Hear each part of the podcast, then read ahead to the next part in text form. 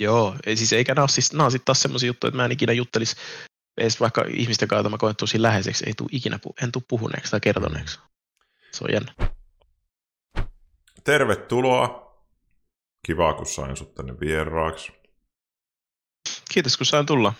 Se on vähintä, mitä voin tehdä. Säkin tulit mun ohjelmaan vieraaksi, niin ehdottomasti. Tota, minkälainen miestenpäivä sulla on ollut? Siis en edes tiennyt, että on miesten päivä ennen kuin äiti laittoi sen IG-story jotain, että hyvää miesten päivää, laittoi miehensä siihen ja mut jotenkäs mä olin, okei. Okay. Se selvisi siinä. Joo. Joo. Mites muuten, minkälainen fiilis tänään? Hyvä, huojentunut. Me tehtiin semmoinen aika iso projekti toimistoäijien kesken, niin saatiin se tänään pihalle ja ollaan oltu tosi haipeissa siitä ja nyt on niinku tosi tyytyväinen siitä, että nyt se on hoidettu alta pois ja, ja tota, sitten tänään oli paljon muutakin tekemistä, pari palaveria ja sitten kuvaltiin vielä omaa podcastia tuossa just ennen tätä, niin sen purkittaminen aina mietityttää ja muuta. Niin. Joo, joo. Sulla on, aina, sulla on hirveän niin pitkiä päiviä saattaa tulla.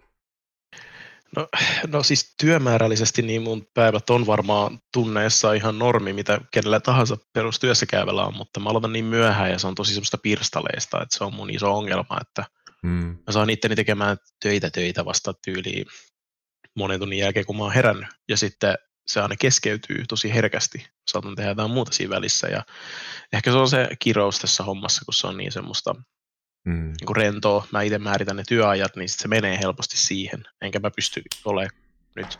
Mä päätän, että huomenna mä herään kymmeneltä, mä vaikka aloitan yhdeltä toista ja on siinä kahdeksan tuntia putkeen, sen jälkeen mä alan relaa, vaan sitten mm. se on mm. sitä, että mä duunaan pari tuntia jotain ja teen ruokaa välissä ja sitten se vähän venähtää se ruoka mm. hetki siinä ja käy vaikka koirien kanssa tai kato vaikka yhden YouTube-video tai toisenkin ja sitten se niinku venyy sen takia. Sitten sit mä saatan vielä kymmeneltä illalla täällä jotain editoida tai sopii just toimistolle menoa tai jotain muuta. Joo, joo. Joo. Teetkö enemmän kotona vai sillä toimistolla? Uh, nyt kun mä muutin tänne, niin enemmän himassa. Ja se oli se, mitä mä halusin. Mulla meni se vähän silleen se käyrä, että aikoinaan halusi pois kotoota, kun oli asu vähän pienemmässä kämpässä, niin ahisti oikein se, että heräsit aamulla, niin näet sen ekana sen tietokoneen siinä, mm-hmm. eli periaatteessa sun työpisteen. Kyllä. Ja sitä sitten rupesi miettimään ja sitten me ruvettiin toimisto, niin kuin oli mun kollegoiden vinkareja ja tällaisten kanssa miettiä sitä, että me tarvittaisiin varmaan joku tila, sitten se olisi mm. siistiä, että siellä olisi studio aina valmiina ja sitten mä pääsisin sinne tekemään just podcastia ja kaikkea, se oli just jotain sellaista, mitä mä olin aloittanut. Ruvettiin vähän etsiä ja sitten se vähän jää ja sitten tuli vastaan tosi hyvä ja käytiin katsoa sitä ja sitten vaan niin kuin otettiin se ja se oli tosi iso pelastus. Tuli sitten vietettyä tosi paljon aikaa siellä ja mm. vietet, niin kuin tehtyä ihan sikana kaikkea siellä hengailtu. Oli kiva, että oli semmoinen niin kuin, vähän niin kuin man cave ehkä. Se on kuitenkin semmoinen äijien paikka, missä mm. on vähän sotkusta ja kaikki puhutaan samaa kieltä ja muuta, niin siellä tuli sitten hengailtua. Ja sitten jossain vaiheessa niin kuin alkoi tulla semmoinen, että olisi enemmän himassa. Varmaan se, että on niin kuin tuli otettua koira ja sitten toinen koira, niin mä tekin murehdin niiden puolesta. Mä pidän niitä mun omina lapsina, se kuulostaa tosi tyhmältä monien korvaa, mutta Ei sekin se ja sitten tietysti, no joo, ja sitten sekin niin kuin mietitytti ja mä ajattelin, että no hitto, olisi kiva kyllä tehdä enemmän himassa. Mm. Et niin kuin, tavallaan ehkä kyllästy siihen honeymoon vaiheeseen siellä toimissa, se on tosi kiva, emme siitä olla luopumassa, se on ihan mm. loistava ja mm. me koko ajan parannetaan sitä ja näin, mutta onkin sikakiva olla hi, niin kuin omassa himassa tehdä. Kyllä. Ja nyt on sitten taas se vaihe, että mulla on tämä mun työhuone kautta pelihuone, mm. toisella puolella mun kämppää, niin mä en edes näe tätä, mun ei tarvitse nähdä tätä ollenkaan. Kun mä Toi herään, joo, niin mä voin mennä keittiön olkkari hengalla siellä, ja mun ei tarvitse nähdä tätä ollenkaan, jos mä haluan. Niin sitten se tavallaan on ihan, siihen suhtautuu ihan eri tavalla. Mm, mm, joo, joo, joo. Onko sulla ollut pitkään toi uusi koti? Siitä on videoita, mutta mä nyt kysyn tässä vähän niin kuin mä en tietäisi mistään mitään. Joo, olen mä tässä nyt jo jonkin aikaa asunut kohta puoli vuotta varmaan. Joo. Et silleen niin kuin, pitkään mietin, että jossain vaiheessa pitäisi hankkia toinen vähän isompi koti. Mm. Ja, ja sitten tuli sellainen tilaisuus, että pystyi siihen, niin, niin sitten tartuin siihen. Joo. Itse tuossa niin vuosi sitten muutin, muutettiin tähän, ja mullakin oikeastaan mahdollisti tämän striimauksen tämä, että muutettiin tämmöisen, missä on kaksikerroksinen rivitalo, missä on niin kuin yksi ylimääräinen huone, ja se on eri kerroksessa kuin makkarit. Että mä voin tekee täällä, paljon. Just näin. Mä voin täällä huutaa kun muut nukkuu, niin illalla ja Counter-Strikeissa ja ampua ohi. Ja Just näin. perus, perussetti.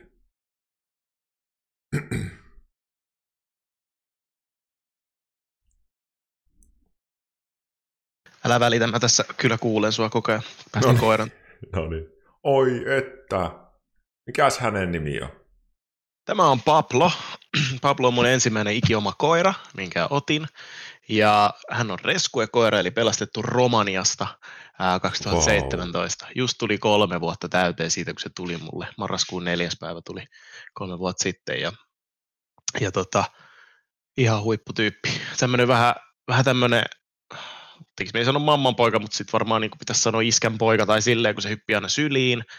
Ja se on tosi läheisyyden kaipuu, se tulee Mm. aina syliin kun vaan voi, ja sitten välillä mun vaan jalka puutuu, kun muuten se ei pysyttäisi, kun pitää olla jalat ristissä, sitten mä joudun lähettää sen pois, ja sit se on aina ihan surkeana. Voi että. Pablo on ihan... Siis koirat On. on niin... Koirat... Meillä oli koira, joka piti lopettaa kymmenenvuotiaana tuossa neljä vuotta sitten, niin kyllä, kyllä se oli kova pala, että se oli... Joo, sitä, siis sitä mä pelkään tosi paljon. Mulla on siis toinenkin koira, se, hänen nimensä on Mandi, ja hänet mä adoptoin, hänellä oli ihan sama kohtalo kuin Pablolla, mutta mä adoptoin sen tuossa just ennen kuin tuli korona ja rajoitukset, että Uusmaa meni kiinni. Mä kävin äkkiä hakemassa sen, mä olin jo hetken aikaa miettinyt sitä. Mä olin itse asiassa aika pitkään miettinyt, että mä haluaisin Pablolle koiran, kaverin, ja mulla oli, no sanotaanko näin, että oli rakkautta ja leluja ja ruokaa sitten niinku vaikka kymmenen koiraa edestä Mm. niin mietin, että kyllä tähän varmaan nyt toinenkin menisi ja sitten se tuli vastaan semmoinen ja se tota, oli tullut Suomeen samaan aikaan kuin Pablo samalla lentokoneella, ne oli ollut samassa tarhassa Romaniassa, semmoisen yhdistyksen kautta tuli ja sen oli ottanut joku nuori pari, joka sitten oli päättänyt luopua siitä Mm. ja tosi harmi juttu. Tosi tosi inhottavaa, kun luopuu koirasta tolleen, että niin kuin tavallaan sitoutuu ottamaan sen, mutta sitten ei voikaan pitää sitä. Ja Kyllä. no, se on heidän asia ja ei ole tarkoitus nyt tässä niin kuin ketään mollata ja haukkua, mutta sitten se meni sitten semmoiseen kotihoitopaikkaan ja, ja sitten se Mandi, ja se on siis vähän ujompi, se on tuolla muualla Mm. vahtimassa, niin tota, mä sitten löysin siitä ilmoituksen ja oli yhteydessä ja se oli tosi Mm. samanlainen kuin Pablo luonteen puolesta ja kävin sitten hakemassa sen tänne ja itselleni ja, ja tota, nyt on kaksi koiraa sitten, se on tyttö. Oi että. Mitä sulle noi koirat, mitä sulle tarkoittaa nuo koirat? Niin kuin, onks, mitä se, minkälaiselta tuntuu, kun on kaksi ihanaa koiraa? No ensinnäkin se on tuonut elämään aika paljon sisältöä. Mm. Se, että pitää huolehtia jostain, on aika iso juttu. Mm. Ja pitää kantaa vastuu ihan eri tavalla. Totta kai nyt itsestäkin pitää ihmisenä pitää vastuu monilla, monilla osa-alueilla, mutta se, että sai koira. Mä oon siis aina halunnut kyllä koiraa pienestä pitää, mutta en mä ikinä sitten, ei mun vanhemmat, se on se perus juttu, että no, et, jaksatko varmasti herätä aamulla kävelyttämään ja muuta. Ja Mm. jos mä olisin perus semmosessa, mä kävisin kuudesta tai seitsemästä neljää kolmeen töissä, niin en varmaan olisi ottanut koiraa. Mutta mun Mm. tilanne oli se, että mä määritän omat työajat ja näin, niin mä tiesin, että mä pystyn olemaan niiden kanssa enemmän Mm. ja näin, niin mä uskalsin tehdä sen päätöksen ja, ja tota, en kadu kyllä ollenkaan. Mulle tosi tosi rakkaita ja tärkeitä ja se on, niinku, on kyllä ollut hu- huippu ja on ollut tosi iloinen, että pelkään kyllä sitä päivää, kun joskus aika jättää, mutta sitä ei pitäisi nyt miettiä ollenkaan, Ei. vaan nauttia niistä yhteisistä. Onneksi, Ajoista. siihen on, onneksi siihen on aikaa paljon. Kyllä, kyllä. Ja ei sitä niin kuin voi miettiä liikaa sitä tulevaa hetkeä, mutta joo. No hei. Mm, on muuten kiva, kun sinä oot vieraana, kun sinä aina vedät podcasteja. niin kiva, kun sinä oot siinä, niin kuin, sä, sä saat nyt itse olla se, joka vapaasti höpöttelee. Minkälainen, näin päin. sä, minkä ikäinen sä oot Eetu? 28 kai, en mä ikin muista se näitä, niin vanha. Mulla on synttärit ensi viikolla. 28. Mulla oli just synttärit, mä täytin 36. Onneksi olkoon. Kiitos ja onneksi olkoon sulle kiva. Mutta mi, Ah, minkä, älä, älä. mi, minkälainen te Eetu on? Minä kiinnostaa se. Minun kysymys oikeastaan olisi, että minkälainen tyyppi sä oot. Siihen liittyy vaikka se, että minkälainen. Ja aikaa on sen verran käyttävissä, kun sulla on aikaa tunti-kaksi, mitä se onkaan ikinä, mutta tota, sä voit itse sen määritellä. Ja sitten kun mä koen, että nyt voi olla hyvä aika lopetella, niin sitten lyövää hiljalleen loppupuheita, mutta Joo. minkälainen, minkälainen niin kuin, sä voit kertoa sun menneisyydestä vaikka sen verran kuin haluat, ja, ja, ja, ja, ja vaikka lapsuudesta ja nuoruudesta ja perheestä ja tässä on niin paljon vaihellut se, mitä ihmistä haluaa puhua, niin mä en, mä en periaatteessa niin kuin, semmoisen hyvään niin kuin, tyyliin kuuluu että mä en ikinä voi määrittää, mitä kukin puhuu, että se tulee sieltä omaan, omaan jutun mukaan, mutta vähän semmoista ehkä vähän muistuttaa sitä terapiatyylistä keskustelua. Ja sitten jos on jotain ongelmia tai jotain semmoisia tunnejuttuja, mitä on enemmänkin pohdiskellut, niin saat puhua se perään kuin haluat. Joo, tota, mikä se alkuperäinen kysymys edes oli? Mistä sä oot kotoisin vaikka, voisi olla ensimmäinen kysymys. Mä synnyin Tampereella ja, ja tota, musta tuntuu, että ehkä mun veri vetää Tampereelle sen takia. Mä oon monesti puhunut siitä mun videoissa ja kaikissa. Tampere on niin kuin ehkä kivoin paikka Suomessa sitten PK-seudun jälkeen silleen niin kuin miettii, että kun mm. PK-seudulla kaikki työjutut, niin, mm. mutta niin kuin Tampere on semmoinen, mihin voisin kuvitella muuttavani joskus. Mm. Ja siellä synnyin, niin musta tuntuu, että se on siihen vahvasti liitettynä, mutta mulla on siinä mielessä erilainen lapsuus, että kun mä synnyin, niin annettiin nimi, missä vaiheessa annetaan nimi, kuinka vanha pitää olla, että voi laittaa ristiäiset tulille, en tiedä. Mitä se, se isänä sanoa? Mä en muista, mutta se on se ensimmäisen tyyli kuukauden Se on aika aikana. nopea kuitenkin, niin, no, joo. Viikkojen kuukauden aikana. Joo. No, meillä oli ristiäiset Suomessa ja sen jälkeen lähdettiin isä ja äitin kanssa Afrikkaan. Aha, okei. Okay. Joo. Mä asuin Afrikassa aika lailla 5-6-vuotiaaksi asti. Joo, joo. Joo, mun isä veti retkiryhmiä Kilimanjaarolle, sinne Joo. vuorelle siellä sille nyppylälle, ja sitten mun äiti teki siellä työtä, töitä kuurojen parissa ja kuurojen yhteisöjen parissa, koska siis mun äitihän on syntymästä kuuro. Aha, Eli okay. viittomakieli on mun toinen äidinkieli. Eli sä, sä osaat, niin kuin, se, se on niin kuin tosiaan sulle niin kuin tosi, sä oot oppinut pienestä pitää, että sä viitot äitin kanssa. Joo, se on se siinä, missä muilla puhe kehittyy siinä suomen kieli puhuttu, niin mulla kehittyy siinä ohessa myös viittomakieli. Okei, onpa mielenkiintoinen Joo. juttu. Joo.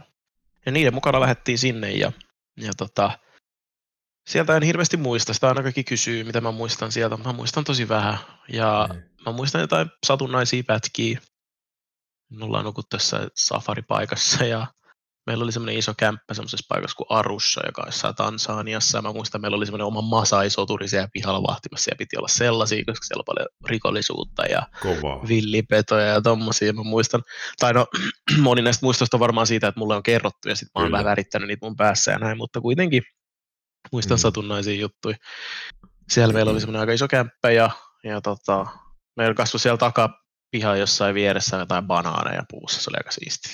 Joo, joo. joo. Tällä jälkikäteen aina muistelee, että vitsi muuten, nyt kun mä ostan kaupasta banaani, niin mä mietin, että tavallaan meidän pihalla on vähän niin kuin kasvanut joskus banaani. Hmm. Siellä me asuttiin tosiaan johonkin 5-6 veeksi asti, ja mä kävin siellä hetken aikaa semmoista kansainvälistä kouluukin, kun alkoi olla sen ikäinen, että pitäisi mennä kouluun. Siellä Joo. puhuttiin englantia, ja, ja tota, Ky, siellä, kun mä, muista, mä en yritä muistella sitä, mutta kyllä me siellä varmaan kuin puoli vuotta oli, mutta sitten me lähdettiin Suomeen sit lopulta. Joo. Olisiko se ollut sen takia, että duunit loppu tai että haluttiin, että mä aloitan suomenkielisessä koulussa tai Suomessa koulun ja näin poispäin tai jotain tuommoista.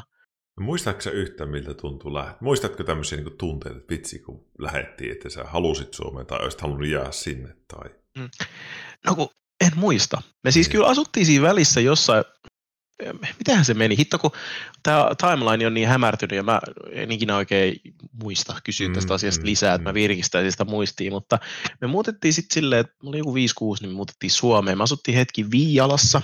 Joo, tässä Akaa Viiala Tampereen lähellä. Joo, joo, joo. joo. Mä muistan sieltä semmoisen pienen rivari, missä me asuttiin. Mä muistan tosi vähän. Mä muistan sieltä vaan sen, että oli lunta ja oli joku uusi vuosi. Sitten mä muistan, että mä opin ajaa pyörää siellä. Mm että tavallaan niin kuin mä en muista yhtään niitä tuntemuksia siitä, että harmittiko mua vaikka lähteä sieltä niin kuin Afrikasta mm. tai mitään tuommoista, että en, en muista. En, muistan vain jotain, paljon oli, paljon oli tummaihoisia lapsia ympärillä ja niistä, niistä oli hassu, että oli niin kalpea naama. Mulla oli mm. punainen, kirkkapunainen tukka jo silloin ja mm. näin, ja siitä oli semmoista vitsiä aika paljon, mutta mutta en, en muuten muista. Mä en muista, että mä kavereita siellä hirveästi, tai sille ei, ei, ei ole mitään semmoista niinku tunnejälkeä sieltä, että mm. harmitti tai että tälleen näin. Siellä ei mitään. Sitten mä muistan no. Suomesta just tosi vähän sitä, että oltiin Viialassa. Mä en itse asiassa tiedä, missä vaiheessa toi oli. Mutta jotain, ehkä se oli jossain siis se viiden vuoden välillä, että me käytiin välillä Suomessakin tosi hämärä. Mä oon niin huono jotenkin selvittelemään tota, se on vaan... Joo, joo, en, joo. En tiedä. Joo, ne on vähän kuitenkin... sumuisia muistoja. Niin, joo. Mutta mä muistan vaan niinku just tommosia. Ja sitten mä muistan, että me muutettiin Länsi-Vantaalle Martin Laaksoon, missä on Mika Häkkinenkin kasvanut ja Mika Salo, niin sit siinä mä aloitin Eskarin ja Joo. mä kävin vielä Eskariikin, eli varmaan sitten joskus viisivuotiaana on tullut Suomeen. Sitten oli Eskaris vuoden ja siitä sitten alakouluun siihen, Kivimäen alakouluun. Sitten mun vanhemmat eros, kun mä olin seitsemän. Mm. Ne riiteli tosi paljon. Mä muistan sen. Sen mä muistan, kun ne riiteli, mä vähän pelkäsin sitä, kun ne huusi. Mm. Ja sitten sen jälkeen on ollut sellaista, että mä, mä jäin äitille asuun ja, ja sitten kävin aina isällä vi, vuoroviikoin, tyyli viikonloppuisin ja näin. Että sitten tavallaan isä on sen takia jäänyt vähän semmoiseksi kakkosvanhemmaksi vähän niin kuin. Mm, automaattisesti se ajan takia. Ja... Niin, kyllä, kyllä. Joo. Onks, oliko sulle niin kova pala, kun vanhemmat erosi? Vai oliko se niin kuin helpotus sen riitelyn takia? Mä oon miettinyt sitä paljon ja on sitä mun äitikin totta kai kysellyt, että mm. tuntuuko se miltä ja näin, mutta se oli varmaan vähän outoa. Mä oon ollut siis, mä oon ainoa lapsi ja näin, niin mm. ei mulla ollut mitään tukea ja turvaa, eikä sen, se ehkä osannut ajatella puhuvani tommosista jollekin, jos mm. vaikka murehti sitä. Et sit mä vaan, kai se oli sit vaan helpotus, ainakin jälkeenpäin kun miettii, jos se kertoo, mä muistan sen riitelyn, niin kyllähän se mm. oli ihan oikein. Yleensä se viittaa siihen, että, että sitten kuitenkin se on kiva, kun se loppuu se. Lapsethan ei tykkää riitelystä. Joo, ei, eihän se ole kiva kuulla, kun ei. sun lähimmät aikuiset, joihin sä nojaudut, niin huutaa Kyllä. aggressiivisesti. Joo, joo. No, tunt, hei, tämä menee vähän tulevaisuuteen. Tuntuuko susta, että tuo ero olisi jotenkin vaikuttanut sinun elämään niin kuin semmoiseen, niin kuin, sinun niin kuin elämään jotenkin sen jälkeen, vai onko se, se on ihan sulle niin kuin normijuttu ollut sit siitä vai? Tämmöinen vähän yleinen kysymys, hankala, mm, mutta... Joo, Tämä on, tämä on hankala kysymys, koska mä aina itse törmään siihen, kun muilta kysytään tämmöistä. Kyllä. Ja se aina tulee aika jo esille. Kyllä. Ja missä tahansa asiayhteydessä, kun sitä murehditaan, että miten lapsi suhtautuu siihen eroon. Kyllä. Mä en oikein osaa sanoa. Mä oon Joo, miettinyt sitä monesti, että olisikohan, minkäköhänlainen musta olisi tullut, jos mulla olisi ollut sitä, ei, ehjä ei. perhe ja ehjä koti siinä mielessä, mutta mm. en mä tiedä. Joo, joo, ei silleen. Minkälaista oli asua sitten siellä äitin kanssa ja käydä isällä aina silloin aina joka toinen viikonloppu. Ja minkälainen sun ala-aste elämätyyli oli? Onko sulla ollut kavereita? Oletko pelannut paljon? Tota, joo, siis oli kiva asua äitillä. Äiti ollut aina mulle tosi tärkeä. Sitten mm. tuli heti se tosi tärkeä ihminen ja, ja, ja se oli välillä tosi ärsyttävää just mennä sinne Fajalle. Faja eli se, se, siinä vaiheessa mun nuoruudessa aika paljon sellaista elämää, missä se ei ehkä itsekään tiedä, mitä se haluaa, niin sitten sanotaanko näin, että oli monta paikkaa, missä hän asusteli ja monta ihmistä, joiden kanssa hän asusteli, niin mm. oli kyllä tosi raskasta väliltä, että se tutustuu yhtäkkiä uuteen, uuteen naiseen, sille ai, okei, okay, moi. Tiedätkö kun sitä väkisin pienenä lapsena ehkä miettii sitä, että onko tämä nyt mun äitipuoli. Kyllä. Kaikki on niin tavallaan mustavalkoista heti. Okei, okay, tämä on joku uusi tyyppi, onko tämä nyt sitten se äitipuoli. Kyllä.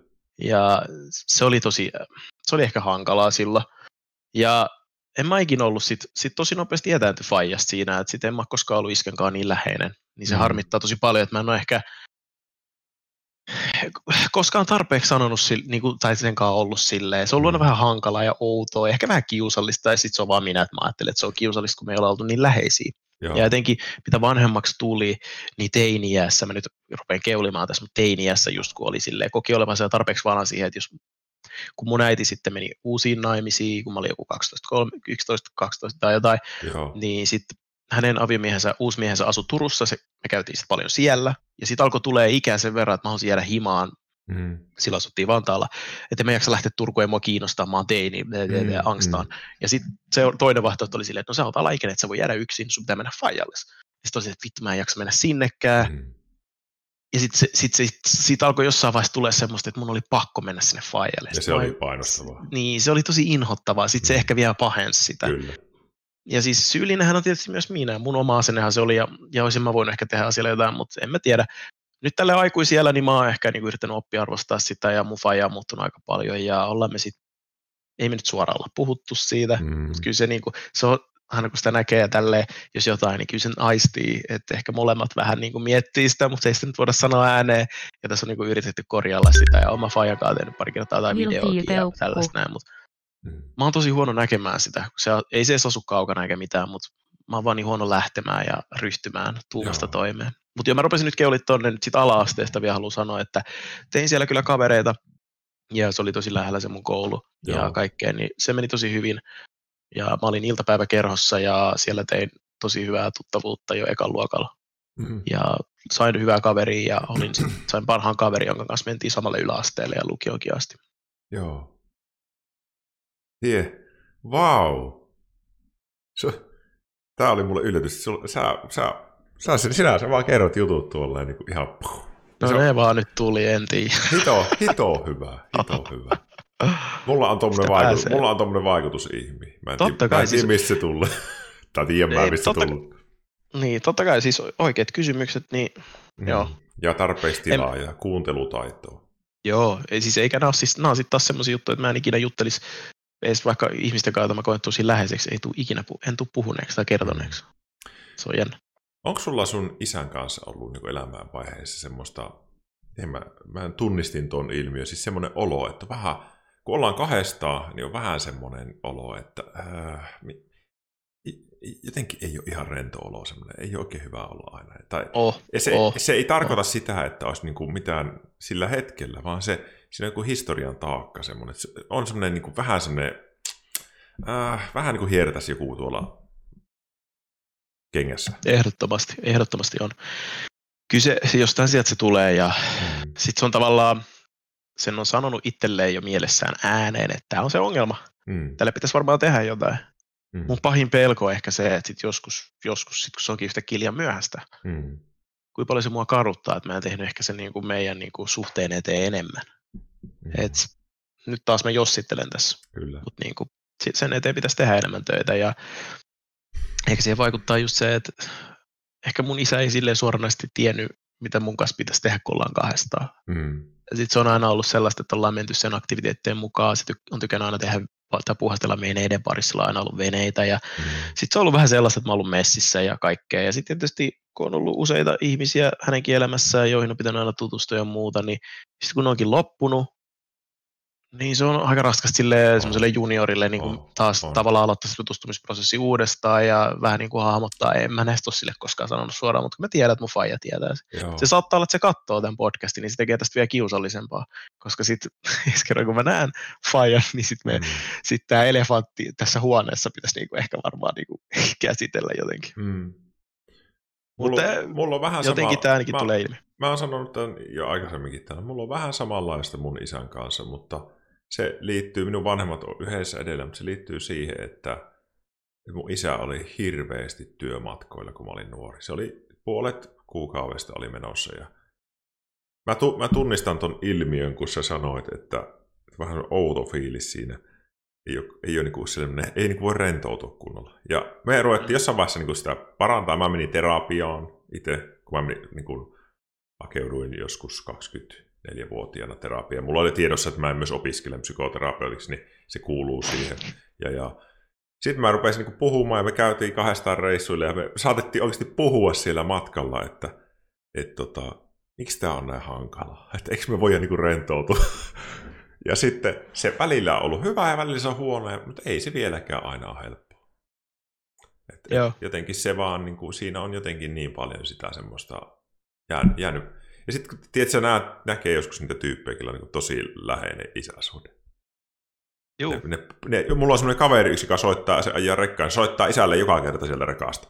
No niin, minäpäs katsoin tässä Ed Speaksin tuota YouTube-pätkää uuteen. Se, se, niin kuin, se, se on niin easyä. Mutta toisaalta taas sitten mä veikkaan, että sulla on sitä varmaan äitin kanssa semmoista helppoa Joo, no siis olen siitäkin etääntynyt. Mä ehkä halusin pois sieltä äitin helmoista. Mm. Sitten taas kun mä oon mun äitin ainoa lapsi, niin se pitää mua tosi lähellä koko ajan ja pitäisi olla soittelemassa videopuhelua harvasin päivää ja kuulumisia. Mm. Ja se aina kysyy, miten kuuluu, mitä se on tapahtunut, mutta kerron nyt jotain, sitten mä ei jaksa tai osaa kertoa. sitten se on vihanen mulle, koska se kattelee mun videoita ja yrittää ymmärtää niistä, mitä siellä tapahtuu. Ja sitten se on silleen, että no selitäpäs tämä tai katsoa mun Instagramiin, miksi kertonut mulle. Sitten se on tavallaan oh. sitten taas siellä vähän liikaa mulle sitä semmoista, että se pitää vähän kiinni. Ja totta, mä ymmärrän, mun, pakko mun on ymmärtää se ja näin, mutta hitto kun ei aina jaksa. Ei aina. Sitten taas Faija ihan vastakohta. Totta kai se soittelee mulle ja kyselee kuulumisia ja, mm. ja varmasti silläkin on sitten paha fiilis, että me ei ole taas ikuisuuteen nähty ja näin ja on mullakin siitä, mutta mun on niin vaikea sitten taas. Mm. Siinä on just se, että se on tosi kiusallista helposti se, mm. sen kanssa. Kun menee sinne ja näkee ja vahtaa ne kulmiset, niin sitten hörpitää sitä saakelin kahvia siinä ihan hiljaa. Joo, mites, mites töitä, onko töitä? Eikö sitä sellaista ihan vaan kamalinta keskustelua, mm. se on niin hemmetin vaikea. Esim. tämmöinen keskustelu niin voisi olla tosi vaikea käydä. Joo, ihan maata. Ei missään joo, nimessä. Joo, mä ymmärrän, mitä se tarkoittaa. Joo. Joo, joo. ei todellakaan. Joo. Et siis... Se on semmoista niin hyvän päivän kahvipöytä jutustelua kyllä, oikeasti. Kyllä. Sitten, Vaikka totta kai kiinnostaisi oikeasti, niin kuin, että onhan kaikki nyt varmasti hyviä näin, mutta oh. ei sitä tule. Miehet ei puhu perkele. Hmm. Semmoinen asenne on siinä tuoleissaan takaraivossa, joka on siis tosi tyhmää ja lapsellista. Oh. Oh. Ja sitten kun sä oot tosi puhuva tyyppi. No kun, no kun oon ja en oo. Niin. Et siis mä voin puhua kameralle ummet ja lammet, mä voin kertoa sille kaiken. Mutta sitten en mä pysty kertoa kellekään kaverille tai jollekin, joka, jonka koen ystäväksi, jonka istuisi alas pisselle tai jotain, mikä nyt olisi semmoinen rento luonnollinen tilanne, niin en mä rupea kertoa itse yhtään mitään. Joo. Tuommoinen kuva Ei, se... jää, jää, niin. jää, jää, jostain sun just, et, just tämmöinen, että sä niin kun, oot aika semmoinen intro, että siis niin itsesi niin omaan mieleen menevä ja semmoinen. Joo, eikä siellä mielessä välttämättä ole mitään. Siellä on se apina, joka hakkaa niitä peltejä yhteen vaan. Tyhjää vaan. Semmoinen fiilis mulla. Niin, just se. Että niin kuin, e, e, mä oon tosi huono puhumaan. Se on ollut mun iso ongelma aina. Ja se on jotain sellaista, mitä mä oon kehittää. Ja on ollut ihmisiä ympärillä, jotka on niin kuin rohkaissut siihen. Ja, mm. ja, näin, ja on siinä varmaan jossain määrin vähän parantunutkin. Oh. Pystyy puhumaan tunteista, tai siis asioista, jotka stressaa ja näin. Mutta sitten taas niin kuin, työasiat, tämä kaikki, mikä niin kuin, työllistää sen ympärillä oleva stressi, niin se on sitten taas semmoista, mistä mä voin puhua noiden mun tubekavereiden kanssa ja kollegoiden ja ystävien kanssa helposti, koska ne samaistuu siihen sataprossaan, ne tietää tasan tarkkaan, mistä mä puhun, ja ne, ne puhuu mulle, se on helppo. Mutta sitten alta armiassa, jos on jotain muuta, jos sulla on mielen päällä jotain. En mä, en mä niin kuin, vaikka, mitä, mikä on sitä kamalaa, mikä on tunnepuolella tapahtunut, joku mun vaari kuoli pari vuotta sitten. Mm. No niin en mä siitä kertonut kellekään. Mä kerron siitä YouTubessa. Vittu mä kerron siitä tubessa enkä kellekään niin kuin, ihmisille mun ympärillä. Mm. Mä pystyin niin kuin, kameralle vaan avautua siitä. Ja sitten mä laitoin sen tubeen, mä vielä päätin, että mä potentiaalisesti annan tämän kolmelle sadalle tuhannelle ihmisille, jotka tilaa mun kanavaa, mutta en mä tätä kerro jollekin kymmenelle ihmisille, jotka on tuossa mun lähipiirissä silleen kavereita, joiden kanssa nähdään usein. Se on niin se on mun mielestä tosi outoa. Se liittyy siihen, että kato, Tuossa kun tekee psykoterapiaa ja ihminen, ihminen sitten se päättää, että nyt, nyt minä otan tämän asian käsittelyyn vaikka minun isän tai äitin kanssa. Ja tota, sitten se kysyy multa, että pitäisiköhän mun laittaa viesti, sähköposti, tai pitäisikö mun soittaa. Sitten mä sanon aina, entäs jos meet sen luo ja kerrot sen kasvotusten, koska sehän on kaikista tunteellisesti haastavin, mm. mutta myös aika avartava tilanne. Mutta ei, ei se tarkoita sitä, että aina pitäisi tehdä sillä, mutta joskus se on niin hyväksi. Sä nyt tiedät Kyllä. sen tässä jo, se, mm. se ei ole sulle niin uusi tieto. Joo, Joo, se on siis, mä tiedän, mä tiedostan sen, se on jo ehkä yksi askel sinne eteenpäin, mutta sitten kun sais vaan tehtyä sen, rohkaistuisi niin, siinä. En tiedä, mikä siinä on semmoinen blokki, en, en osaa sanoa. Mä oon yrittänyt miettiä sitä. Oot Joku siinä on niin hemmetin vaikeaa. Joo. Se, nyt mä en heti pysty sanomaan tästä näin paljon ihmisten kanssa jutelleena, että sua ei pitäisi paljon tuuppasta, niin sä alkaisit tekemään sitä. Se voi olla. Vähän tälleen hell, ne... hellä tönäsy, menee, menee Eetu. Ehkä ne, ne ihmiset ei osaa sitä hellää tönäsyä oikein, niin sitten ei niin kuin lähde se tulppa ei, irti. Ei. Ehkä se, jotain se vaatii, että se tapahtuu. Joo, joo.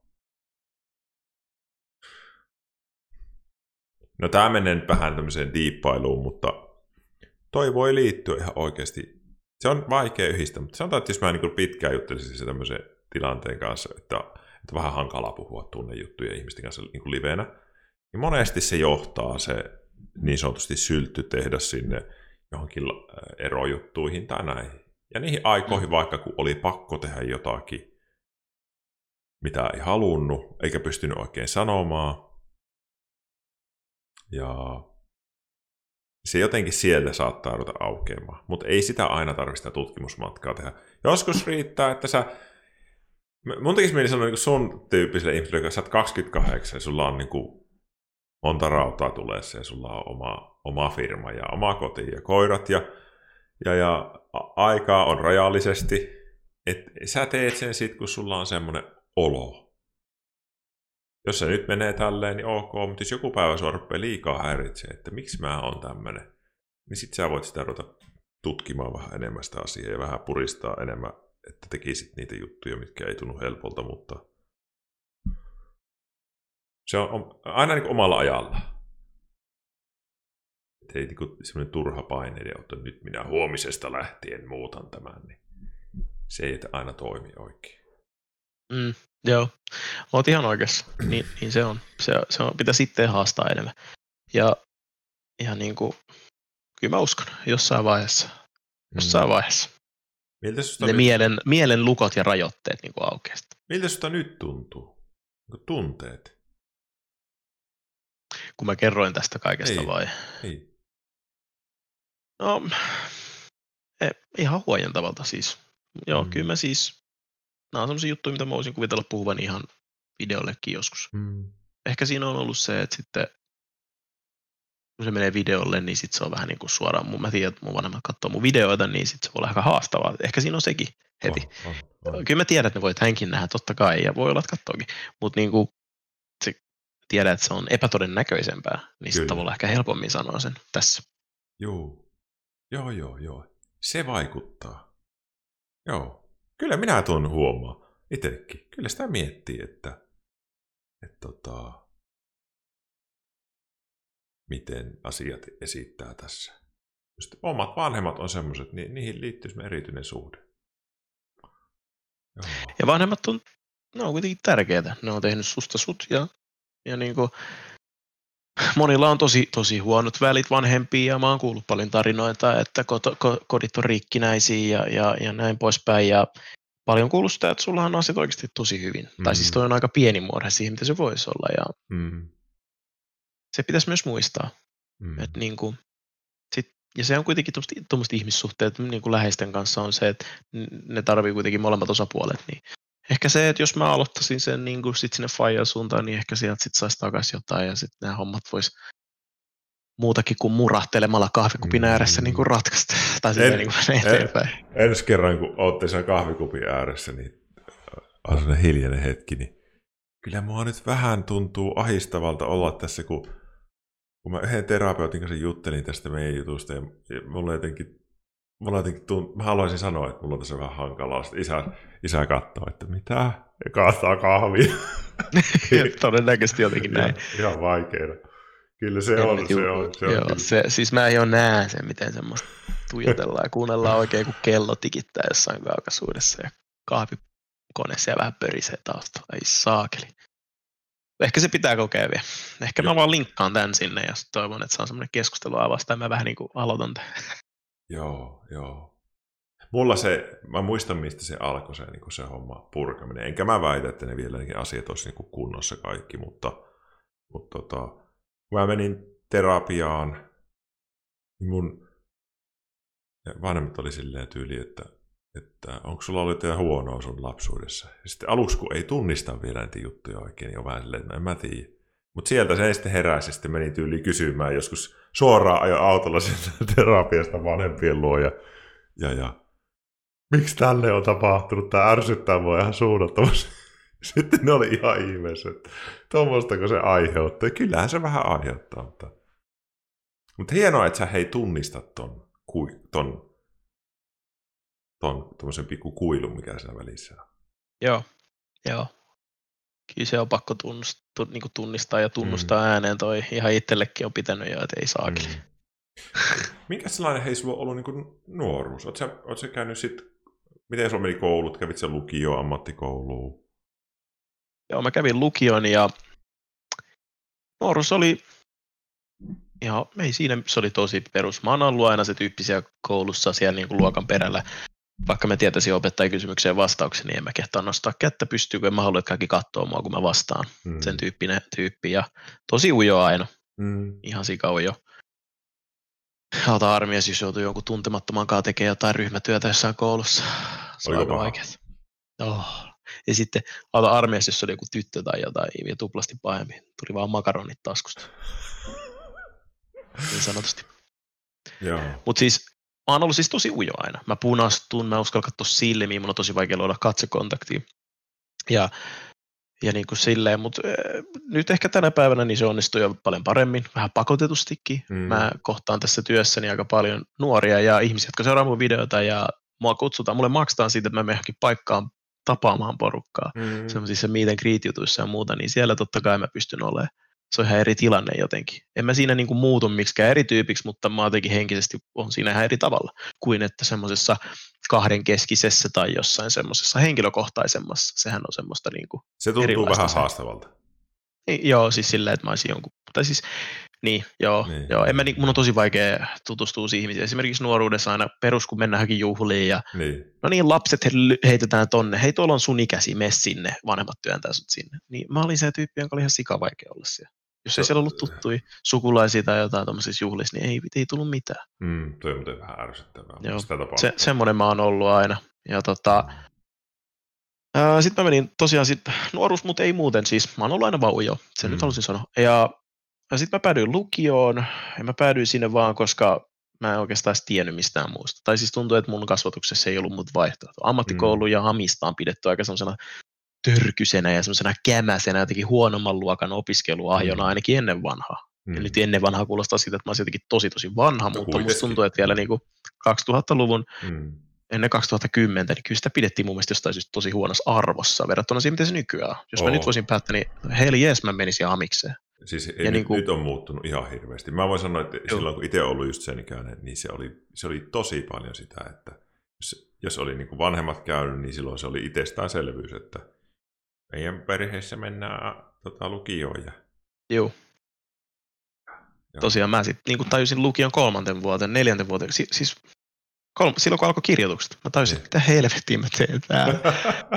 niin kuin tämmöiset kokeet, siis ylioppilaskirjoitukset ihan perseestä. Mm. Ja siinä vaiheessa mä taisin niin kuin kyseenalaistaa sitä, että miksi hemmetissä mä edes oon täällä. Mm. Sitten mä taisin, että niin, no, mä, se on aina oletettu niin. Mun vanhemmat aina oletti automaattisesti. Se, lähet, se jotenkin mm. tuntui, että mulla oli semmoinen tosi perinteinen. Totta kai sä lähdet sinne mm. niin kuin, ylioppilaaksi. Ja mietit siellä sitten. Mm. Yliopisto tai ammattikorkea ja niin edespäin. Mm. Ja sitten mä tajusin siihen kirjoituksissa, että ei vittu, mä oon kyllä kuistilla. Siis mun keskiarvo oli joku 7,3 tai jotain, kun mä pääsin ysiltä ja mä pääsin hädintuskin lukioon. Mm. Siis en mä ajatellut sitä asiaa, että sinne olisi jotenkin vaikea. Siis kaikki vaan meni silleen. Mä mm. elin vaan päivä kerrallaan ja yhtäkkiä pitikin lähteä hakemaan kouluihin. Ja sitten mä hain siihen, mihin kaikki muutkin hakija, mikä oli vaan lähimpänä. Ja ihme, että pääsin. Mä en olisi päässyt sinne yleislinjalle, mutta mä hain sitten semmoiselle medialinjalle, koska mua aina kiinnosti ehkä media mm. jotenkin.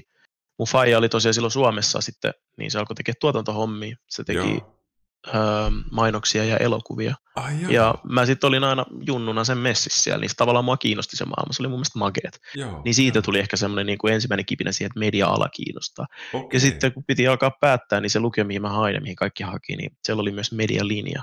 Ja sitten sinne oli haastattelu. Niin sen haastattelun kautta sai pisteitä, että pystyi pääsee. Ja mä menin Aha. sinne ja aika takki auki, mutta kai se meni hyvin ja sitten mä luen kiitos pääsin. Mä vasta jälkeenpäin tajusin, että se oli siitä kiinni, että mä hain siihen medialinjaan. Jos mä en olisi siihen hakenut, mä en olisi päässyt sinne mun keskiarvoon, mm. mä olisin mm. varmaan tippunut välistä, koska mun seuraavat vaihtoehdot oli jossain ihan hieman perseessä, koska mä en muuta keksinyt, mm. ja sitten yli nekin lukijat lakkautettiin. Joo, ja joo. mä en tiedä, mihin mä olisin päätynyt. Tavallaan se oli onnenkantamoinen, mm. mutta silti lukiossa niin mä tajusin, että tämä on ihan turhaa mulle, ei tämä ole mulle niinku yhtään, en mä, niinku, mä ollut kolme vuotta, kyllä siellä oli ihan kivoja kursseja, mä tein paljon kavereita ja näin mm. poispäin. Mutta niinku, ei siitä jäänyt mulle oikein mitään. Kirjoitin sitten härituskin AB-paperit ja tota, mä vielä ryssin sen jotenkin silleen, että mä ilmoittaudun, kun sinne pitää, pitää kirjoittaa vähintään neljä ainetta. Mm. Sitten pitää ilmoittautua, että kirjoittaa jonkun aineen ylimääräisenä ja sitten ne neljä ainetta silleen, mikä se on se oikea termi, silleen, että ne neljä ja sitten siihen kaikki ekstra. Mä jotenkin, mä jotenkin burgeroin sen homma ihan täysin ja mä täytin sen silleen, että mä kirjoitin sen mun yhden niistä neljästä aineesta ylimääräisenä aineena. Sitten mä tajusin, että vittu, multahan puuttuu vielä yksi, koska mun pitää olla niin kuin neljä ns. pakollista tai sellaista mm. pääainetta, mitkä mä kirjoitan. Ja sitten mä joudun kirjoittamaan viisi ainetta sen takia. Meinas kaatu koko homma siihen. Ja sitten mulla venähti sen takia neljänteen vuoteen keväälle. Ja sitten mä kirjoitin siellä ekstrana maantiedon ja luen kiitos, mä pääsin läpi siitä. Mä olisi oikeasti hävettänyt ihan sikana, että mä en olisi päässyt. Mutta selvisin perään. siitä. Mm.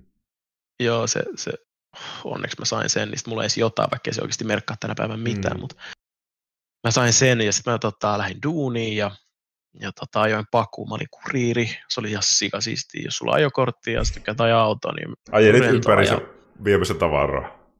postipaketteja aluksi, joo. Joo. Ja, ja tota, ajoin sitä ja sitten se homma loppui ja sitten mä siirryin ajamaan semmoista näyteajoa ja se tarkoitti siis sitä, että mä kävin eri terveyskeskuksissa ja sairaaloissa hakemassa verinäytteitä, Aa, pissanäytteet, kakkanäytteet semmoisissa laatikoissa. Joo, Kakka, mä vein ne pissa, sitten. verinäytteet Joo, ympäri. no siis kuusta ja paskaa boksissa. Ja se Vein on- niitä sitten. Sitä aika paljon tapahtuu Joo, sitä isossa on. kaupungissa. Joo, piti käydä. Ja tota, se oli semmoinen sama reitti. Se aamu, aamu alkoi sillä, että vietiin apteekkiin tavaraa. Mm. semmoisissa isoissa vihreissä laatikoissa ja sen jälkeen aloitettiin sitten se reitti. Ja se oli Mm. ihan lepposaa, se oli semmoista straightforward.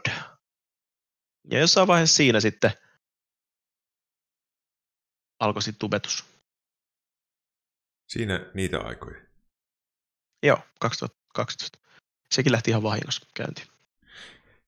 Ennen kuin mitään siitä sanot, niin no, no olitko sä tota, siellä lukioaikoina, kun sä kuvaat sitä tolleen, niin olit sä ikinä niin kuin masentunut tai... Voik... Ei, ei, en ei, ollut, ei, ei. ei. Mä olin vaan silleen, Oot sä, ollut ärtynyt tai turhautunut elämässäsi? "Aa, oo." mä oon ollut tosi negatiivinen. No Mä, muist, siis, mä oon niinku suhtautunut kaikkea tosi negatiivisesti. Mun serkku, mulla on siis tosi läheiset serkut, neljä serkkutyttöä. Siis mulla on serkkui miljoona, mun faijan puolelta on niin paljon hänen sisaruksia, että ne asuu Joo. ympäriinsä ämpärissä jossain hevonkuusessa. Mulla on tosi huonost yhteydet niihin. Mutta sitten taas mun äitin puolelta hänen veljen tyttäret, niin me ollaan, Joo. koska äitin kautta totta kai kaikki juhlat neljä kertaa vuodessa synttärit ja kaikki ja Mm. vietettiin jouluja. Niin, niin, niistä sieltä sitten mun ikäinen serkkutyttö sanoi mulle joskus, just lukios itse asiassa, se tuli se sama lukio kuin minä, niin sanoi joskus vaan, että vittu sä oot Eetu negatiivinen. Kun mä aina mietin kaiken silleen, en mä sitä tajunnut silloin, mutta mä ajattelin aina kaiken silleen, että jos joku sanoi jotain, jotain Mm. hei, onpas kiva, mutta sitten mä niinku aloitin kommentoimalla sitä asiaa silleen, no joo, mut, ja sitten aina jonkun negaation kautta. Ja mä tein sitä ihan tajuamattani. Kyllä. Ja mä muistan, kun meni niin tunteisiin, kun se sanoi sen mulle, ja mä en ymmärtänyt sitä. Ja nyt mä oon niinku sit tässä tubeuralla niin sitä itse asiassa puhunutkin Joo. jollain videolla, että jossain vaiheessa mä tämän saman tarinan mun mielestä kerroinkin. Mutta silleen mä oon ollut tosi negatiivinen joo sillä, kyllä. Joo. Joo, mä melkein arvasin, että näin voisi olla. Siis, Miksi sä arvasit sen? Tai mi- Ei, mikä mä, siihen niinku... Mä, mä en nyt missään nimessä sano, että sä oot niin kuin... Sä et ole niin kuin negatiivinen ihminen, mutta, mutta mä, mä niin kuin sen verran tuon juteltu ihmistä, mä ajattelin, että sä, sua, sulla on varmaan paljon semmoista ärtymystä välillä. Oh, joo, Eikö kyllä se mä ärryn. Semmoista, niin kuin, että se tuntuu, että ei ole, ee, vitsi kun ärsyttää. Miksi On, on joo, joo. paskaa? On, on, Joo. on, on, on, on. Se on helpompaa sanoa, että joku on paskaa kuin että se on hyvin. Kyllä, Tai löytää aina kaikesta hyvästäkin vähän jotain, jotain valittamista. joo. Me suomalaiset ollaan hyvin valittaa. No mä oon niin kuin vielä ekstra hyvä valittaa, musta tuntuu. Aina ollut, mä oon yrittänyt ihan sikana niin kuin korjata sitä omaa asennetta johonkin ja niin kuin mm. miettiä sitä, että jos mä sanon jotain tästä, niin miksi mä sanoisin, että niin kuin eka sen negaation kautta. Mm. Mä yritän, olen yrittänyt miettiä sitä. Olen mä silti edelleen tosi negatiivinen. Ja se harmittaa mua. En tiedä, mistä se oikein tulee. Ehkä se, musta tuntuu, että tuommoinen niin ärtymys ehkä tänä päivänä on Mm. sit monien juttujen summa. Se on niin kuin ehkä se stressi, mun omat ajanhallinta, murheet ja sit jos mua nyt joku mietityttää, joku, Mm. vaikka joku työjuttu tai, tai kaikki tommoset, niin ehkä se tulee sieltä, mutta joo, siis mä olin silloin teininä niin kyllä aika negis. Joo, joo. Tolleen se lähtee pois, kun sä niitä pyörittelet tolleen puhua jollekin. Tai jos ei oo sitä. Mutta siis, jos haluaa niin negatiivisuudesta oppia eroon, niin, niin se, silleen kun päästään sen niin ulos.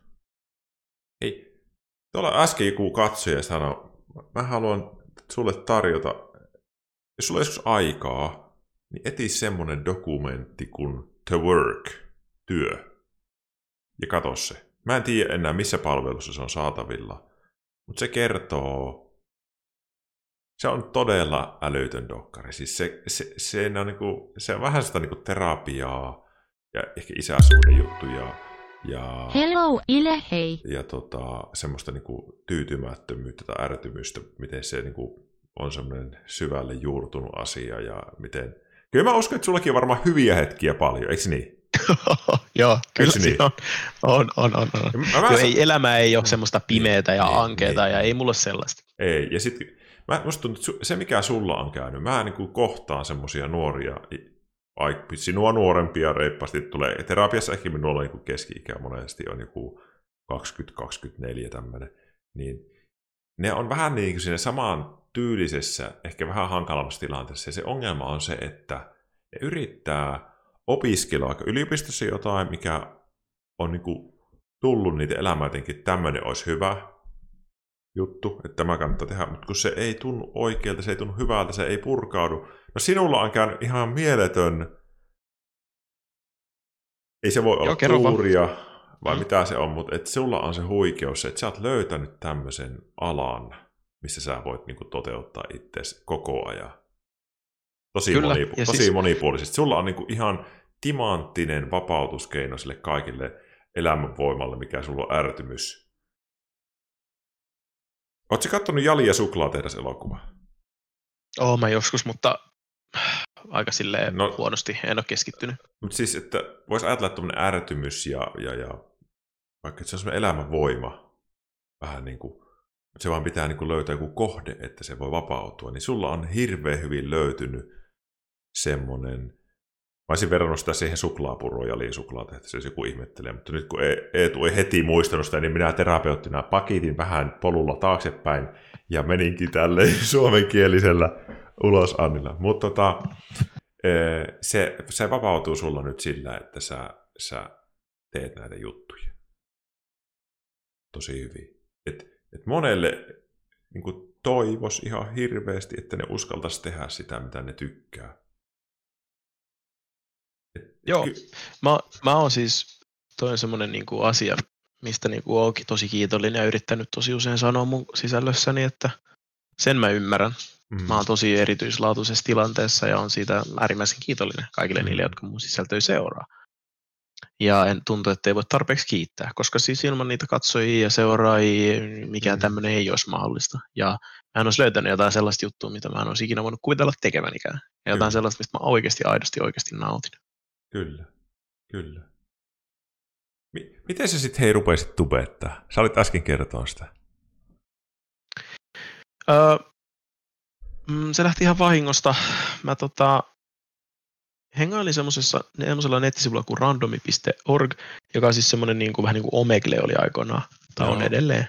Se voi niin kuin yhdistää ihan randomille, ihan täysin tuntemattomaan ihmiseen ja keskustella sen kanssa chataten. Ja mä muistan, mä oli tosi tylsä ilta, mä sättäilin siellä Mm. ja tuli perus 20 tyyppiä vastaan, jotka kysyy ekasta, että ootko tyttö vai poika, kun sä vastaat, että poika, niin lähtee menee, koska ne on jotain kiimaisia teinejä. Ja sitten sieltä tuli yksi tyyppi vastaan, jonka oli tosi helppo jutella, tai silleen, Mm. se, se niinku juttu meni kahta astetta pidemmälle, se oli ihan hauskaa. mm. Ja mä sitten tein siinä jotain muuta ja pelailin varmaan ja, ja rupattelin sen kanssa toisella Tietskarin näytöllä. Ja sitten se juteltiin siinä pitkin niin sitä iltaa ja se venyi aika pitkälle. Juteltiin ihan kaikki. Sitten puhuttiin YouTubettamisesta. Seurata, Mm. Seuraavaksi kumpikaan jotain tubettajia. Silloin se tube oli aika pieni 2012. Ainakin niin Suomessa totta kai Pasi Mm. mm. Viherrot, Niilot ja Marko Boet oli jo juttu, mutta mä seurasin tosi paljon ulkomaalaisia silloin ja me puhuttiin niistä ja sitten vähän siinä, se oli, kun se on niin kuin anonyymi chatti, niin tavallaan ei siinä mitään nimiä tai mitään, mutta iät vaihettiin ja silleen, että teet jotain duunia, sitten mä kerron, mä ajan pakuun ja dää, dää, dää, dää. Sitten me ruvettiin puhua siitä, että ei Suomessa ole tosiaan suomenkielisiä YouTubettajia hirveästi, semmoista niin kuin arkista sisältöä ja blää. Ja sitten hän niin oli silleen, että no miksi alat tekee, että hän oli siis itse opiskelija ja hän oli sitä mieltä, että muistaakseni, että hänen elämässä ei ole mitään, mutta hän oli silleen, että sä voisit alkaa tekemään tubea. Mm. Että olisi kiva nähdä millaista toi sun paku, mä sanoin, että mä oon kuriiria ajan paku ympäri stadia, mä näen kaikenlaista, niin sitten sanoin, että tosta voisi olla mielenkiintoista tehdä video. Joo. Ja sitten tota, mä sanoin, että ei missään nimessä, älä, älä laita tällaista, että ei mua kiinnosta yhtään. Mä, siis kun mä oon ollut aina ujo, mä en ikinä Mm, halusi olla mm. kameran edessä. Silloin kun Mm. mä menin, mä menin sinne lukioon, mä olin siellä medialinjalla, niin siellä tehtiin vähän kaikenlaista, opisteltiin vähän journalismia ja radiotyötä ja tuommoista. Ja mulla oli niin kuin vaikeaa katsoa itteni kameran edessä tai Mm. ylipäätään kuunnella omaa ääntä. Se on kaik, tosi monille tosi hankalaa. Mm. Ja se oli jotain sellaista, mitä mä en niin ikinä kuvitellut, että mä voisin tehdä. Silloin mä tajusin, että ehkä tämä ei ole mun juttu, että ehkä mä voin olla joku tuottaja, vähän niin kuin mun faija oli aikoinaan tuottaja. Mm. Niin siksi siinä jo niin kuin mä sanoin, että ei, en mä ikinä tekisi mitään videoita. Mm. No joo joo, että come on, mietin nyt, että Mm. tein nyt edes kanava, että katsotaan joskus. Mä voin tilata sen, koska emme varmaan näinkin jutella tai mitään. Ja sitten mä mietin sitä mun kanavaa ja no, sitten mä tein sen ja, ja tota, se, se kai tilasi sen ja sitten sen jälkeen en mä enää ikinä kuullut siitä. Ei kun niin se sanoi mulle, että jos sä joskus haluat tekemään videot, niin mä maksan sulle femma. Niin kuin Paypalissa laitan, että onko sulla Paypalista? Mä no on, joo. Sitten mä annoin sen sille, että mä ajattelin, että se skämmää, mutta eihän se mitenkään voi skämmätä mun tilit rahaa. Mm. Mutta kuitenkin. Ja, ja tota, sitten sit se hävisi, ei mitään, mutta se oli viikon se kanava mulla olemassa. Sitten mä menin töihin, mietin sitä asiaa jostain syystä, katsoin jotain muita tubettajia, jotka kuvasi kännykällä videoita, mä mietin, hitto, ei mulla ole kamera, mulla olisi kyllä tää kännykkä. Pitäisikö? No ei hemmetissä. En todellakaan. Miksi mä haluaisin laittaa sen? Oot mm. tyhmä? Ei missään nimessä. Sä oot kaveri, joka ei ikinä halua mitään. Sä et halua mitään, että ihmiset katsoo suhun päinkään. Sä haluat mm. niinku olla huomaamaton. Niinku. Jotenkin se, se, se, silti muhi tuolla jossain. Ja mm. viikon, taso viikon päästä siitä niin suunnilleen, joo, viikko siinä meni. Seuraavana lauantaina, niin en tiedä mikä sai mut kuvaamaan videon. Kuvasin sen pari kertaa ja häpisin jotain mun huoneessa ja sitten mä vaan painoin puhelimesta suoraan uppasin sinne YouTubeen ja julki. En tiedä mitä tapahtui. Lähin ulos sitten jotenkin frendi, joka lähti ajelemaan perus, mitä nyt silloin tehdään, ajellaan. Mm. Ja aamulla herään, niin siellä on pari kommenttia ja silloin vielä oli tähtiluokitukset, niin oli viisi tähteä. Ja, eli oh. tosi hyvä. Wow. Ja sitten mä olin, että what the fuck. Joku 15 tilaa tullut. Kahdeksan tai joku, joku kymmenen jotain. Se oli ihme juttu siihen aikaan. Varmaan sekin. Joo. Niin. Oli, oli. Siis niin tämä oli sitä aikaa, niin. kun jos sulla on tuhat tilaa, niin sä oot Jumala. Kyllä. Armoa, armoa isille sanoo samaa, että se oli ennen sitä, että kun sulla on 2000 tilaajaa, niin sä oot niinku kova. Joo. Joo. No, siitä se sitten lähti. Totta kai se, se on se oli ensimmäistä kertaa jotain sellaista, minkä mä, olin, niin kuin, mä mietin sitä silleen, että mä niin kuin, hyppäsin tuntemattomaan, että ei niin kuin, rohkaistun tekemään jotain. Ja hmm. Se sai jopa jotain positiivista ja, ja se, ehkä se oli se yllätti, mutta mä en tiedä mitä mä odotin. Hmm. Mä odotin, että ei sitä näe kukaan ja se unohtuu. Mä ehkä hmm. vähän salaa toivoa sitä siinä hetkellä. Ja sitten sit mä jotenkin innostuin siitä. Sitten mä tein toisen videon, sitten mä tein pari lisää ja mä huomasin, että ei saakeli ky, niin tulee muutamia tilaajia mm. aina kerralla. Se kasvaa, se toimii. Ja siitä sitten lähti ja sitten mä sain sen vitosenkin joskus PayPaliin silti jolta. Olit, olit sä hei tota, niin, niin silloin jo Ed Speaks? Joo, mä mä valitsin sen nimimerkin, mä oon niin iloinen, että mä otin sen nimen, se on aika hyvä nimimerkki, vaikka itse sanoinkin. Se on helvetin. Mä tein sen, joo, mä tein sen 2011, kun mä perustin Twitterin, koska silloin Twitter oli vielä cool ja hip, ja suome, suomalaisetkaan ei tiennyt edes, millä kielellä siellä pitää twiitata. Mm. Niin mä tein sen sitten silleen, Head Speaks englanniksi, että suomalaiset kyllä ymmärtää, mitä se meinaa, jos täytyy mm. ymmärtää. Ja sitten se ymmärtää englanninkielistä, jos täytyy englanniksi ymmärtää, koska siellä piti twiitata tosiaan englanniksi. Mm. Sitten mä tein semmoisen sinne, että Eetu puhuu. Eetu mm. niin tweet. Mm. Ja sitten se oli jo valmiina, niin sitten mä pystyin ottaa sen suoraan sinne YouTubeen. Ai et. Tuo, tuo, sulla on hyvä nimimerkki, mä oon tykännyt siitä. Kiitos paljon. Missä vaiheessa sä hei tajusit, että, että nyt tää tota, boksahti tää kanava niin oikeasti? Se tapahtuu yleensä, jos, voisi nyt jollakin mennä tälleenkin, mutta aika monesti siinä tapahtuu jossain kohtaa silleen brrrr, No mun mielestä se poksahti jo siinä, että sai edes satoja tilaajia. Joo, joo. Mä en enää, mä oon varmaan jo aikaisemmin vuosia sitten saattanut sanoa jollekin jossain yhteydessä, että tässä vaiheessa musta tuntuu, että se poksahti, mutta nyt mä, se alkaa jo hämärtyä. Mm. Mutta musta tuntuu, että niinku siinä vaiheessa, kun jostain tuhannesta viidestä, kahdesta, kahdesta tuhannesta tilaajasta ja lähti oikeasti räjähdysmäiseen kasvut. Se oli se 2012-2013, kun tavallaan suomalainen YouTube-skene yhtäkkiä alkoi olla nuorille tosi kiinnostava. Mm. Mä muistan, että sillä on semmoinen tyyppi kuin Soikku, ehkä olet kuullut joskus Soikusta. Mm, tuttu niin, joo. joo. Semmoinen munikäinen nainen, oli todella, siis aivan ää, käsittämättömän suosittu sillä. Ja se lähti räjähdysmäiseen kasvuun, totta kai. nuori nätti tyttö ja monet tytöt tykkäsivät. Sillä oli mm. pari pupuja tai kania, mitä se näytti niin videolla mm. ja muuta. Niin se sitten veti paljon massaa sinne ja ja tyyli sitten ekaa kertaa oli jossain Demissä ja tommosissa mainittuna, mitkä oli silloin vielä merkittäviä medioita mm. nuorten keskuudessa, niin sitten se lähti aika nopeasti kasvamaan ja siinä ohessa musta tuntui, että mun kanava oli oikeassa paikassa oikeaan aikaan, niin se niin kasvoi siinä mukana. Joo, joo, joo. Ja, joo. ja sitten niin silloin se sitten lähti, se oli ihan joo, hullu. Joo. Se, niin kuin, se, se lähti tosi isoon kasvuun just 2013 mun mielestäni oli se, kyllä ne mm. varmaan näkisi jostain, mutta mun mielestä oli jotain tuommoista aikaa ja mulla tuli vielä johonkin 2016-17 vuoteen asti kaikista kommenteista ja uusittilaiset sähköpostit mun Gmail-ilmoitukset. mä olin jossain vaiheessa, että mä en enää ehdi, mä en ehdi katsoa näin. Mutta niin se oli hullu, hullu aikaa. Kyllä mä en olisi koskaan voinut kuvitella, että se niin lähtee tolleen. Koska Joo. se oli kuitenkin, mä oon siis se, semmoinen tyyppi, joka niin kuin, mun lähtökohdissa aina kaikki on niin kuin jotenkin en mä oleta onnistuvani negaation kautta katoin. Niin sitten kun yhtäkkiä joku juttu olikin silleen, että vitsi se lähti toimimaan ja mä koen, että mä oon ihan hyvä, koska mä sain tosi paljon kehuja ja, mm. ja niin kuin tsemppiä ja oli hyvä juttu, tämä oli tosi hauska mm. ja näin. Niin se oli tosi outoa ja uutta. Mm. Joku oli täysin mun tekemää ja näin. Niin se valoo muuhun kyllä jonkinlaista erikoista uskoa. Ja ihan itse tehty. Niin, kyllä. Joo, huikeet. Siis mä mietin sitä, että Mulla on vähän aina välillä niin kuin tempoinen sen välillä, että, että kannattaako niin kuin yrittää tulla positiiviseksi. Mutta sitten joillekin ihmisille tuntuu, että kun mä tulin Tampereelle töihin, niin terapia vastaanoton seinällä oli semmoinen pieni lappu, jossa luki, että selvitä mitä olet ja ole se. Mä luin sen tälleen ja mä olin, että no, ihan hyvä lause se on juurtunut minun mieleen niin kuin ihan totaalisesti. Mä mietin, että se sopii myös suhun jotenkin, että sä oot to, tommonen, että sä et lähde kaikkeen silleen, nyt mä valloitan tämän ja tämän ja tämän, vaan sinun tyyli aika hyvin sopii tuo. Niin kun itse on vähän semmoinen, että semmoisen niin hypeen kautta rakentelee itse niin juttuja. Ja, Joo.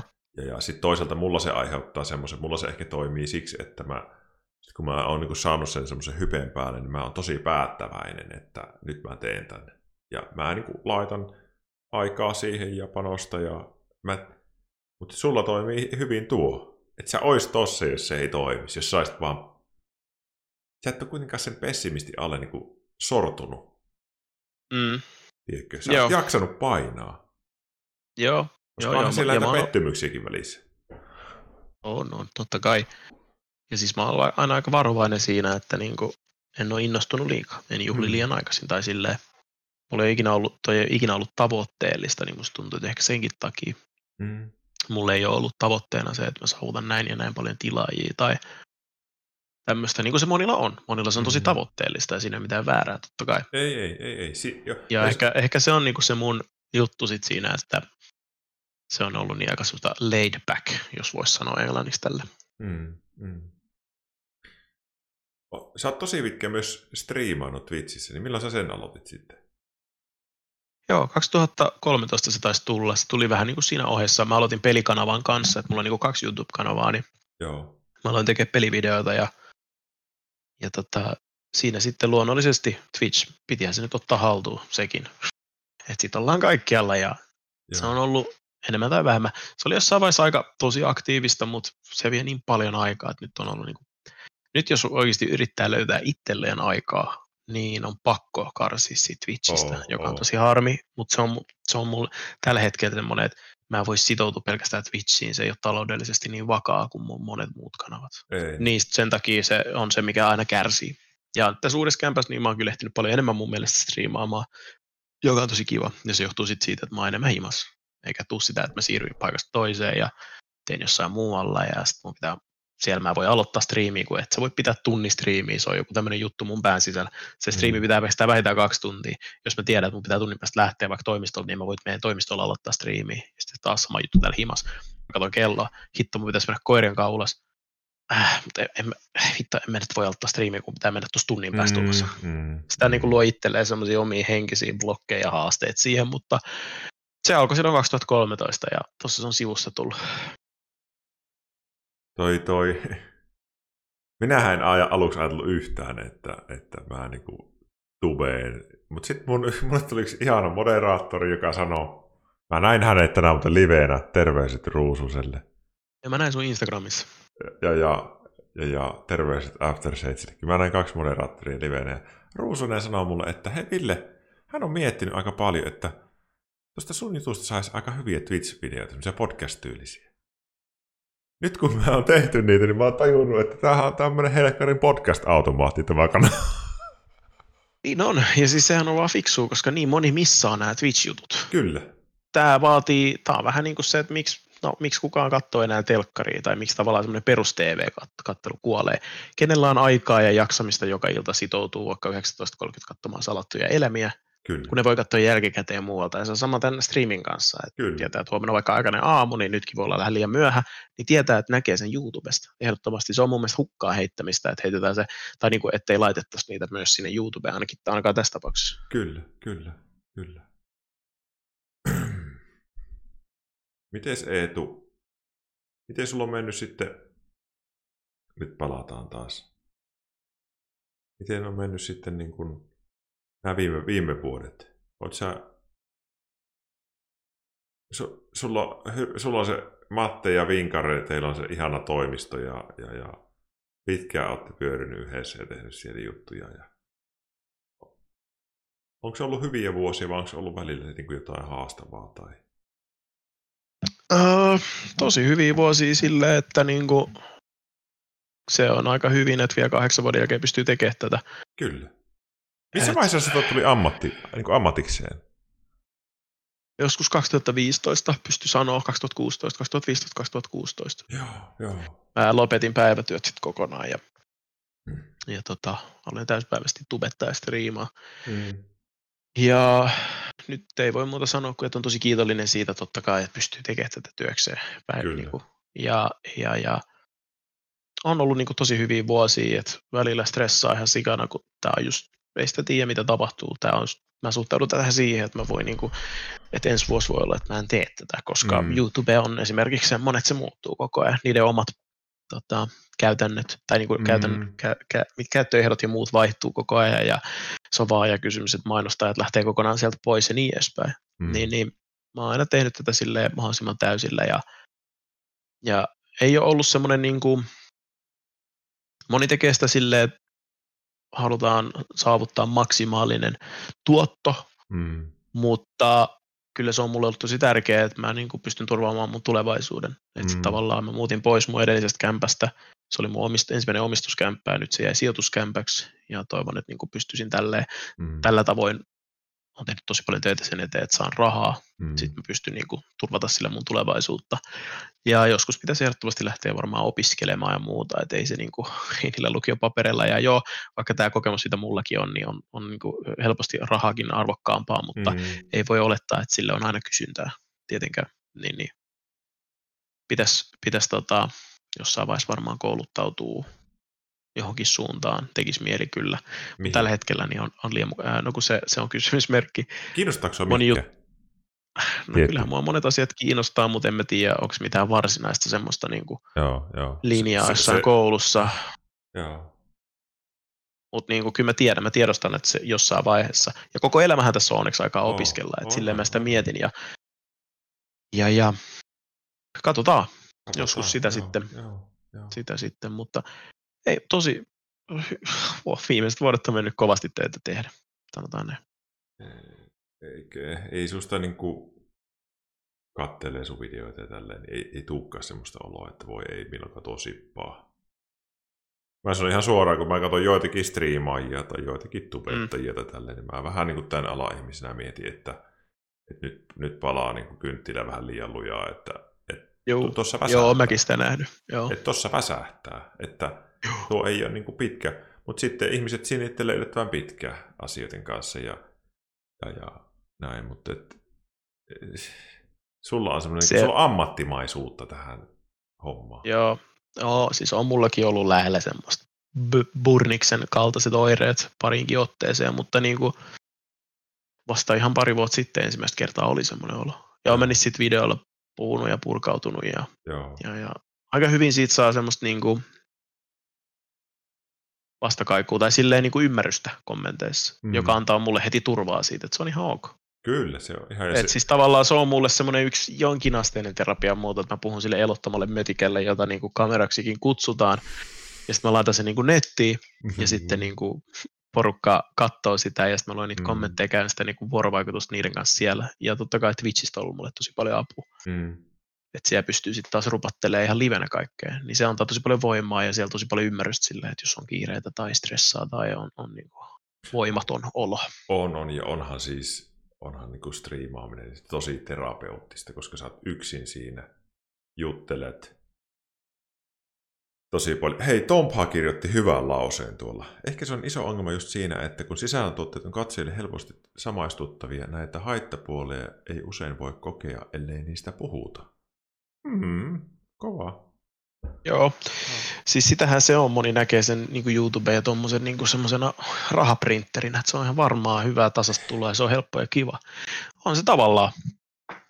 Ja monille se on tosi vaikea hyväksyä, että se on ihan helvetin siistiä hommaa. Niin. Totta kai mä ymmärrän. Se on ihan puhtaasti sitä, mä uskon, että se on useimmassa tapauksessa katkeruutta tai kateutta. Mm. Että jos jollain menee hyvin siinä, missä tykkää ihan sikana, mm. ja sit sä oot itse semmoisessa duunissa, mikä vaan vituttaa, tiedätkö, että sua ärsyttää, että sä joudut huomenna herää sinne ja taas mennä sinne, ja mm.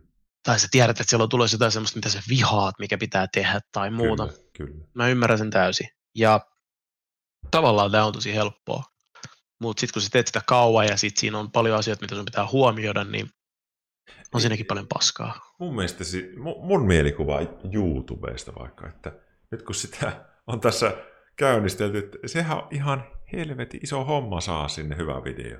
Siis iso mm. työ. Mm. Ei se ole itsestään selvää, että se video menestyy.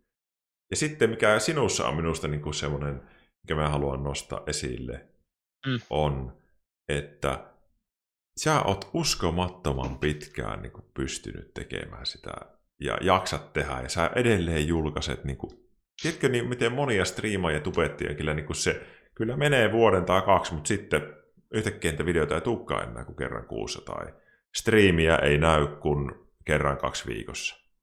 Juh. Joka taas sitten katsojat ei kauaa kattele semmoista touhua. Ne aika nopeasti äänestää niin kuin pois itsensä jollekin toiselle kanavalle. Sä oot jaksanut niin kuin, tykittää vuosia, niin se kertoo sitten, että sulla on joku hyvä konsepti sinne ja sä pystyt siihen. Joo, ja siis mä asennoidun siihen silleen, että siis mun näyttökerrathan on ihan pohjamudissa tällä hetkellä. Mulla on 300 000 tilaa ja mulla on 25 000 näyttökertaa lauhudella videolla, niin se on monille paha paikka. Se on monille tuntuu siltä, että ei tässä ole mitään järkeä. Niin. Mutta mä oon nähnyt noita noita vaiheita monia, ja sitten saattaa taas käydä niin, että yhtäkkiä seuraavat viisi videoa poppaa tosi hyvin. Mm. Ja sitten taas ei, saattaa kestää pidempään, mutta se siinä on, mä oon aina asennoitunut siihen niin. Mä asennoidun tähän, kun se olisi mun harrastus, vaikka mm. se on mm. mulle siis työtä. Mä tienaan sitä, joo. eli se on mun työ. Mutta mä asennoidun siihen silleen, että se on mun harrastus, niin ehkä se on se, mikä mua pitää tässä vieläkin tässä gameissa, ja siellä on, mä tiedän, että siellä on muutamia ainakin, jotka on sille, että ei saakeli vielä kaikkien näiden vuosien jälkeen sä vittu teet näitä, että mä yhtäkkiä muistin sut, kuin siisti. Mm-hmm. Niin sitten tavallaan mä oon silleen, että hei, täällä ollaan, että paljon on muuttunut siitä vuodesta 2013, kun mä on paku, nyt mulla on omistuskämppää ja mulla on kaksi koiraa, että tervetuloa. Mm.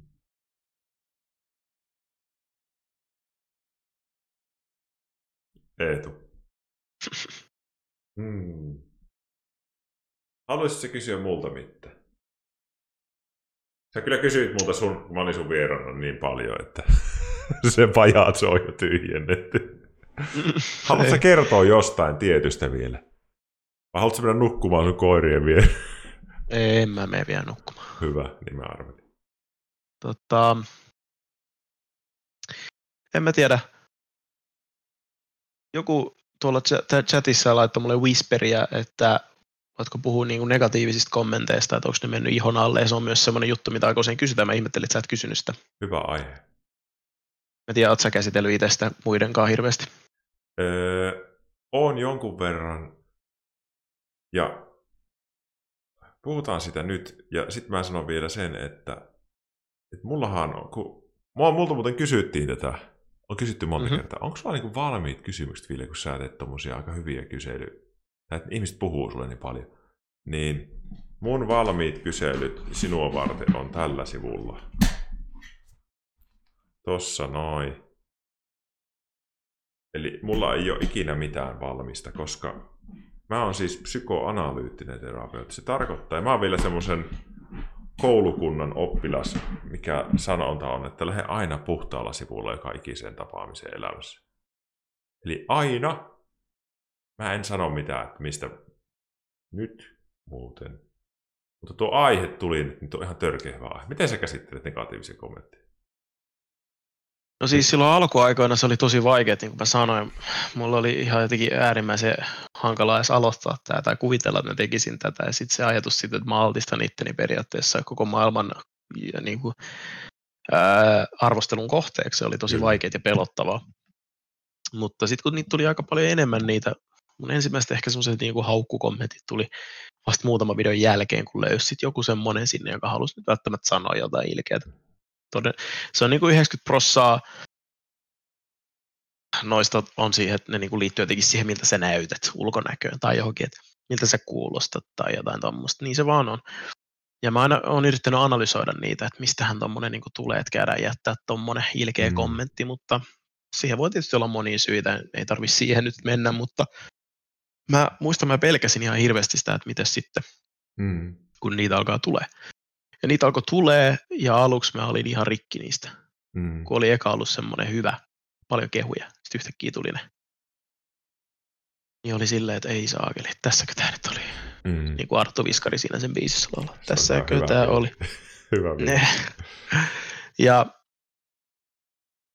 mä niinku, ne oli sarjassamme, oot, oot läski, oot mm. ruma, mm. teet paskoi videi. Sitten jossain vaiheessa aika nopeasti mä niinku tajusin, että hitto kun näin ei anna mitään, tai siis näissä ei ole mitään parannusehdotuksia. Mm. Eli se tarkoittaa sitä, että mä en edes voi korjata näitä. Tämä on siis mm. toisin sanoen mielipidekysymys. Mm. Ihmiset saa olla montaa mieltä. Niin mä varmaan jotenkin sen tak- sillä tavoin sitten lakasin sen maton alle kaikki noin. Mm. Ja on, mä oon tehnyt niin kauan, tässä ollut vaikka ja mitä, on, on haukuttu ties miksikä ja on, on ollut kritisoitavana ties mistä ja on varmasti tehnyt paskoja videoita, niin kuin oikeasti paskoja videoita, saattanut sanoa jotain ihan puuta heinää ja väärin ja näin, mutta semmoista se on ja niistä on opittu. Mutta niin yksi asia, mitä mulla on niin kuin aina sanottu, on se, että oot läski. Ja se on semmoinen juttu, niin kuin, mistä mä oon tehnyt videonkin, että mua on haukuttu läskiksi, ja, koska siis mä oon ylipainoinen. Niin mä ei ole ikinä oikeastaan sekään silleen. Mä oon aina vaan niin kuin olkaan kohottamalla ollut silleen, että no niin, no ainakin mä oon ihan onnellinen ja tyytyväinen. Mutta niin kuin, se on semmoinen niin kuin vihakommentti, mitä näkee eniten. Ihan siis kun sosiaalinen media esimerkiksi on niin mm. niin pinnallista. Mm. Niin mua on haukuttu niin paljon läskiksi, että jossain vaiheessa mä niin kuin totesin vaan itselleni, että no, voiko, että niin kuin, saako tästä edes loukkaantua? Niin mun mielestä ei. Tai ainakaan mä en kokenut, että mä saisin loukkaantua, koska ainakin mun kohdalla niin ylipaino oli 100 prossaa mun itseni aiheuttamaa. Mm. Niin kuin se monilla on. Ja monille se voi olla kova paikka myöntää. Mutta se mm. ylipaino johtuu siitä, miten sä laitat sun suuhun. Mm. Ja sitten mä totesin jossain vaiheessa vaan, että niin, no, se on itse asiassa ihan totta, vaikka on se nyt vähän ilkeästi sanottu. Mm. Tai silleen, niin kuin, että miksi mun pitää se silleen sanoa, mutta en mä niin kuin ikinä voinut oikein loukkaantua siitä, koska no tietysti tilanne voi olla toinen monilla, jotka on lapsia ja kotona öö, vanhemmathan siitä päättää, että mitä siellä syödään, niin kyllä, sitten se on asia taas toinen, että jos siellä syötetään epäterveellistä ruokaa ja näin, se on sitten taas tosi harmillista, mutta mulla oli silleen, että mä rupesin paisua, kun mä täytin 18. Mä aloin Joo. päättää enemmän itse omista menoista ja syömisestä. Niin mä oon itse aiheuttanut sen. Joo. Ja mä en ole loukkaantunut siitä. Mutta nyt sitten tänä vuonna, niin nyt kun niitäkin tulee aina edelleen Twitchistä, Twitchistä tulee ne pahimmat. Ne on sellaisia, jotka tekee uudet tili ja sitten ne tulee vaan äkkiä jotain ihan hirveetä. Ne saa sen timeoutin tai bännin ja Uusi ne on tyytyväisiä. Niin, mutta ne on niinku iloisia siitä, että kun mä aika usein itse luen niitä, mm. mä vastaan niihin. Mä yleensä vastaan vielä vähän jotenkin vähän vittuilevasti takaisin jostain mm. vittuilusta, mutta niinku, tänä vuonna mä päätin tammikuussa yrittää laihduttaa ja mä laihdutin 17 kiloa ja jotain, kun joku sanoo, että sä oot läski, niin mä sanon, että mä oon ainakin yrittänyt tehdä CT jotain. Mm. Mutta sitten taas toinen juttu, mikä on nyt ollut tosi paljon, niin ihmiset niinku on alkanut haukkua tosi paljon nyt viimeisen parin vuoden aikana mun pituudesta, kun mä oon tosi lyhyt. Mm. Ja sitten se on taas semmoinen asia, millä mä en niinku voi mitään. Mm. Niin se on mennyt mulle vähän silleen harmituksen puolelle, koska jengi vittuilee mun pituudesta. Ja mm. jos mä vaan voisin, niin voi vittu mä ottaisin aikakone ja menisin jonnekin siihen aikaan, kun se kasvupyrähdys pitäisi tapahtua. Mm ja söisin saatana sen aamupuuron, mitä mä en silloin ikinä syönyt. Nyt mä alkanut syömään puuron, en mä lapsen syönyt. Jos se on siitä kiinni tai siitä, mä venyttelen tai teen jotain. Mutta se on jotain sellaista, millä mä en voi mitään. Sille mun ylipainolle mä voin, mutta sitten se pituusjuttu, niin se, se kyllä vähän hiertää, koska mä en voi sille mitään. Mm. Ja pahin siinä on se, että niinku mun kollegat, tää Twitchissä ja YouTubessa, nämä on semmoisia tyyppejä, Twitchissä jotenkin, voidaan heittää yläfemmotissa Assulalla niin hyvää pataa, mutta vittu, sit mä katsoin kun Twitch-klippi kaasteen, haha, Eetu on lyhyt, haha, 120 senttinen Goblins, mä mm. vittu äijä, come on. Mm. Kun omat kollegat jatkaa sitä samaa meemiä. On se niin kuin aluksi oli ihan, ihan sama, mutta nyt se mm. alkaa mennä jo ihan alle. Sitten mä että kun mä en voi tehdä sille mitään. Mm. Se on ehkä semmoinen niin kuin se ärsyttävä syö. asia. No se on semmoinen, että vittu kun se ei varmaan lopu ikinä. Mä kuulen sit vittu ikuisesti. Mm. Mutta kun, mä voi, kun se on semmoinen asia, millä mä en voi tehdä mitään. Jos mä voisin, niin vittu mä venyttäisin itteni. Hirveet.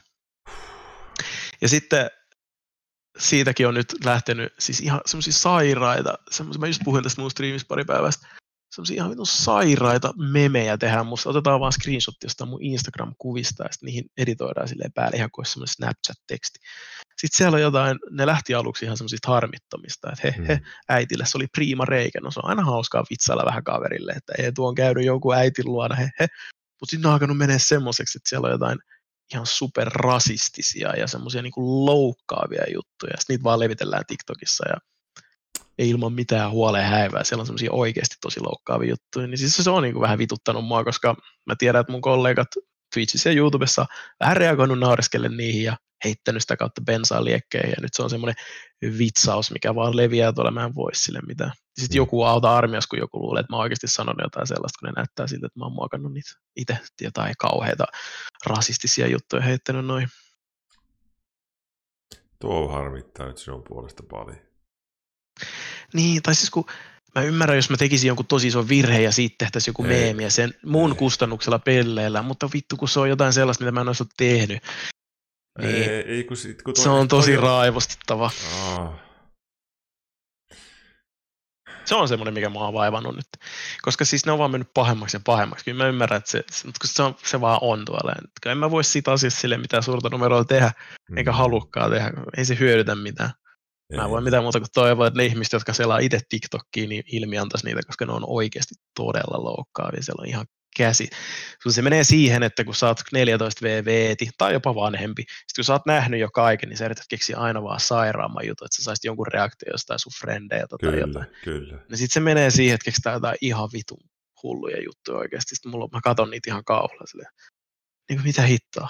Miksi mä oon tämän kohden? Mä en ymmärrä sitä. Mä, mutta... mä, mä oon huomannut semmoisen jutun siis Twitchissä. Mä hirveän vähän käytän TikTokia ja näin, mutta sanotaan, että sen käyttäjäikä on varmaan vielä nuorempi huomattavasti. On joo, ja sitten ei ne, ei niin, ne tiedä sitä, että mitä tie, se... Tietyn ikäisellä nuorella, yleensä voisi heittää tälle vähän hölmösti vielä pojilla, niin puuttuu semmoinen niin empatiakyky aika paljon ja sitten se, se menee siihen ja mutta toi on, sä oot sanonut ihan saman lausen kuin joku toinen sanoi, että, että, että jossain vaiheessa semmoinen joku tosi loukkaava juttu alkaa menemään iho alle. Siitä on puhunut ulkomaiset isot striimaajat ja Suomessakin joku on sanonut mulle, että kun kuuntelee samaa vitsiä pitkään, mm. niin se rupeaa niinku rassaamaan ihan oikeasti. Joo, ja siis ei siinä, pahintahan siinä on se, että jos joku oikeasti luulee, että se on minä. Ei se tarvitse kuin se yhden, niin sitten on silleen mm. kauhean kiusallista. Siellä on niinku ihan kauheat juttuja, niin se on niinku vaivannut. Ja sitten kun no. ihmiset levittää tommosia just, kun se empatiakyky ehkä puuttuu, siitä eikä ehkä ymmärretä sitä, niin on mä, on mä itsekin varmaan, mä oon kirjoittanut ihan hirveätä törkyä nettiin joskus. Niin. Ja varmaan välillä vieläkin. Niin kuin kavereiden kesken voi heittää. Mut tämä, niinku... tämä on niin jännä juttu, kun siis mm. minähän olen niin kuin taas aina ollut kaikkien mielestä niin kuin liian pitkä. Ai ja nyt tämä voi niin kuin kuulostaa tähän sinun jatkoksi, että, että ei ole, eikä ole varmaan sama asia näin, mutta mä muistan, kun mua nuorena mua häiritsi ihan suunnattomasti, kun mä olin ysillä sille, että pää osui joka paikka. Ja, ja, ja nythän mä oon niin tosi ylpeä siitä. Mä toivon, että sinä oot joku päivä. Jos ei ihme käy, niin sinä et kasva tuosta enää pituutta. Sä joku päivä ihan helvetin ylpeä tuosta sinun pituudesta.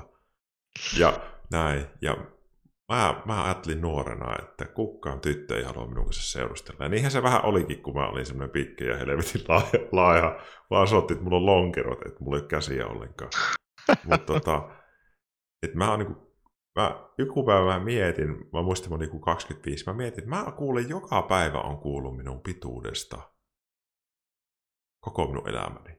Ja mä, se häiritsi aika paljon jossain vaiheessa niin kuin silleen toiseen suuntaan.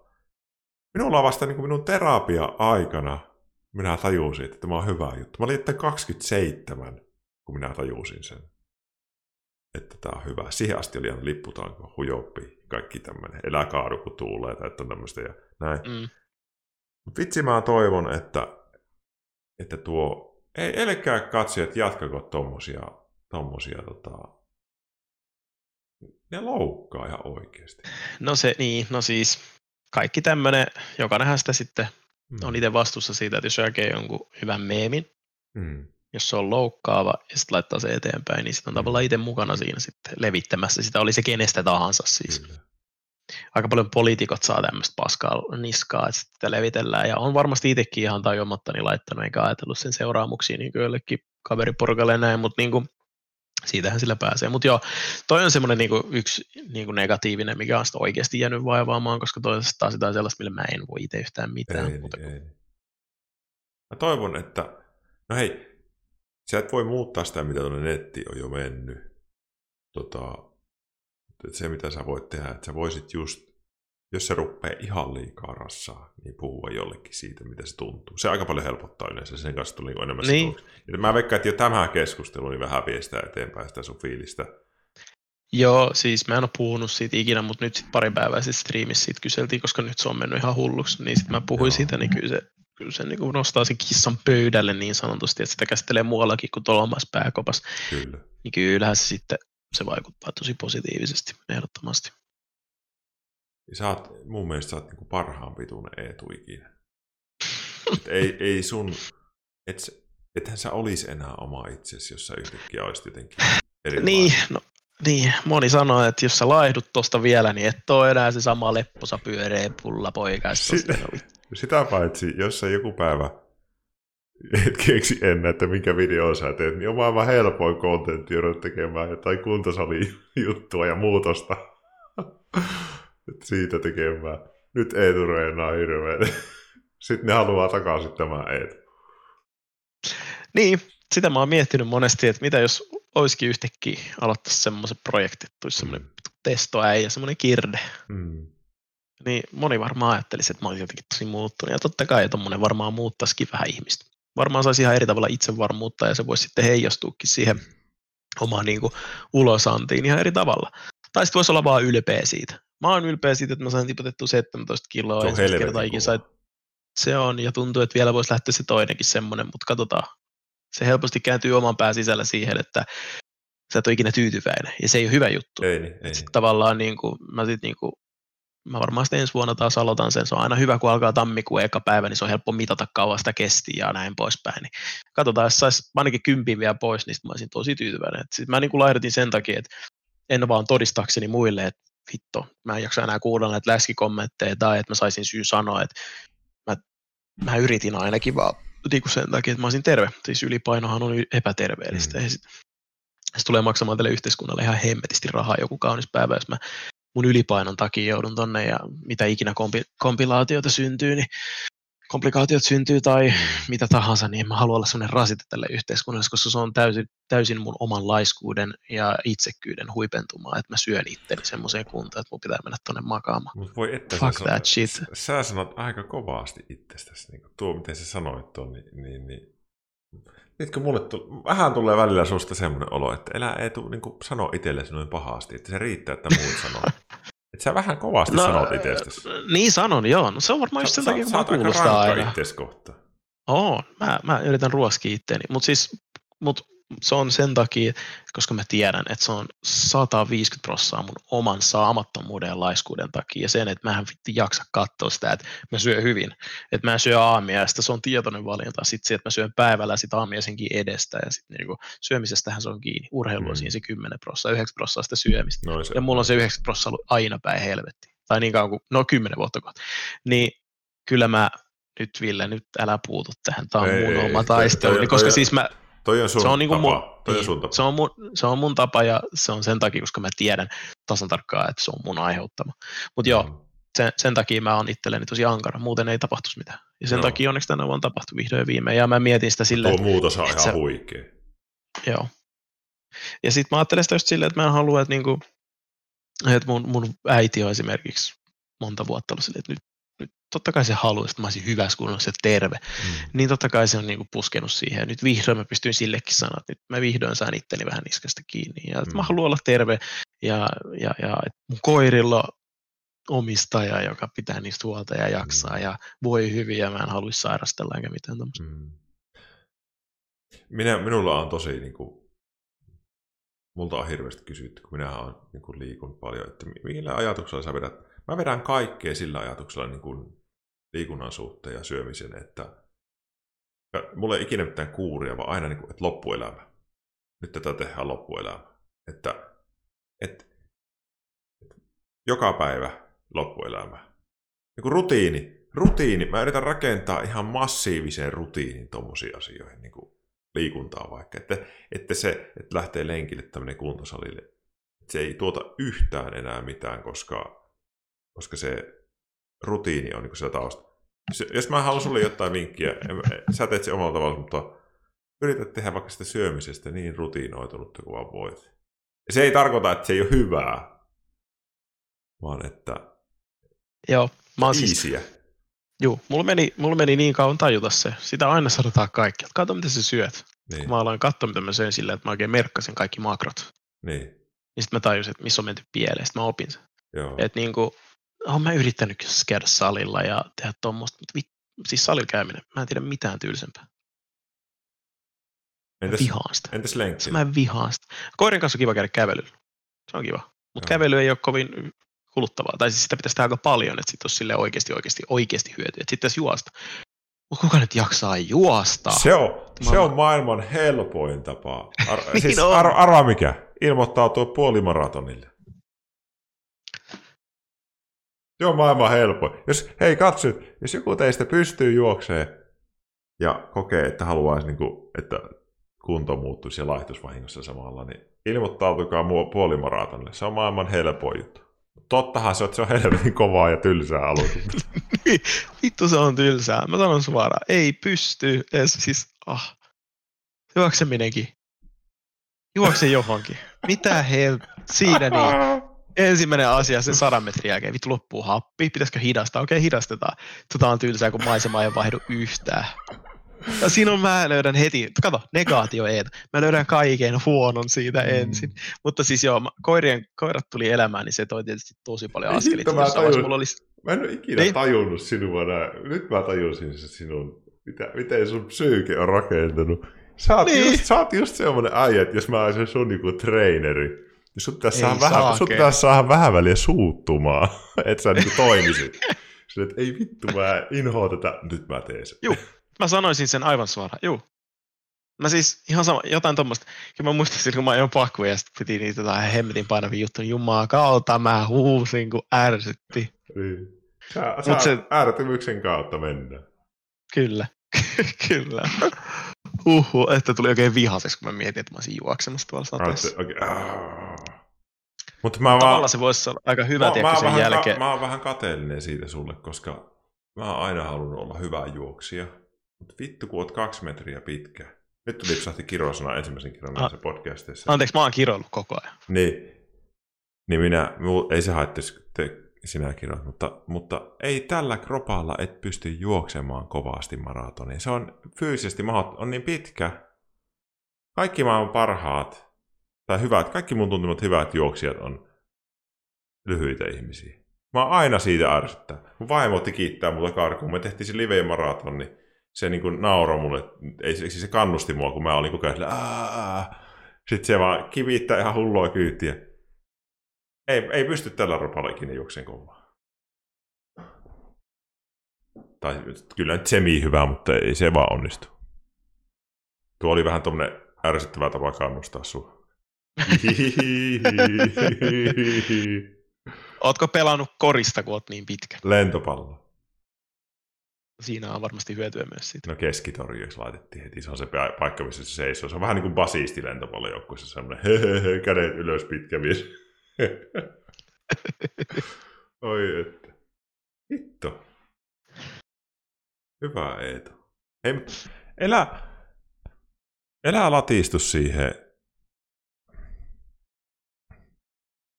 Joo, en mä, mä yritän olla latistamatta. Äh, on tässä Mo- vuosien saatossa ollut jotain vastaavia, mistä on, tai jotain eton tyylistä, mistä voi jäädä vähän paha fiilis, ja sitä niin. märehtii sit pari päivää, ja sitten se aika nopeasti on pureskeltu, ja sitten se niellään, ja annetaan asian olla, pidetään ne tunteet sisässä, mutta nyt David, mä pääsin vähän avautua sit sulle, niin se helpotti aika paljon.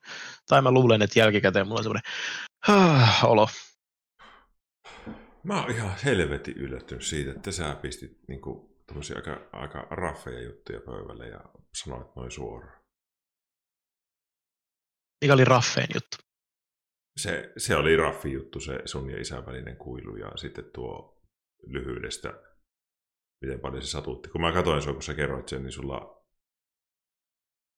tässä aika hyvä, hyväksi oppinut lukemaan niin kuin ihmisten semmoisia tunnereaktioita, miten ne näkyy ulkopuolelle, niin, niin mä melkein voisin sanoa, että aika, aika voimakkaita tunteita liikkuu tuon pinnan alla. Joo, siinä varmaan eniten ärsyttää se, että ne ihmiset, joita, joita, joita tuntee ja tietää, jotka, joita, joiden pitäisi olla sun kollegoja tai näin, niin jaksaa vitsailla siitä samasta aiheesta. Niin. Ja siinä varmaan niin vituttaa eniten. Mm.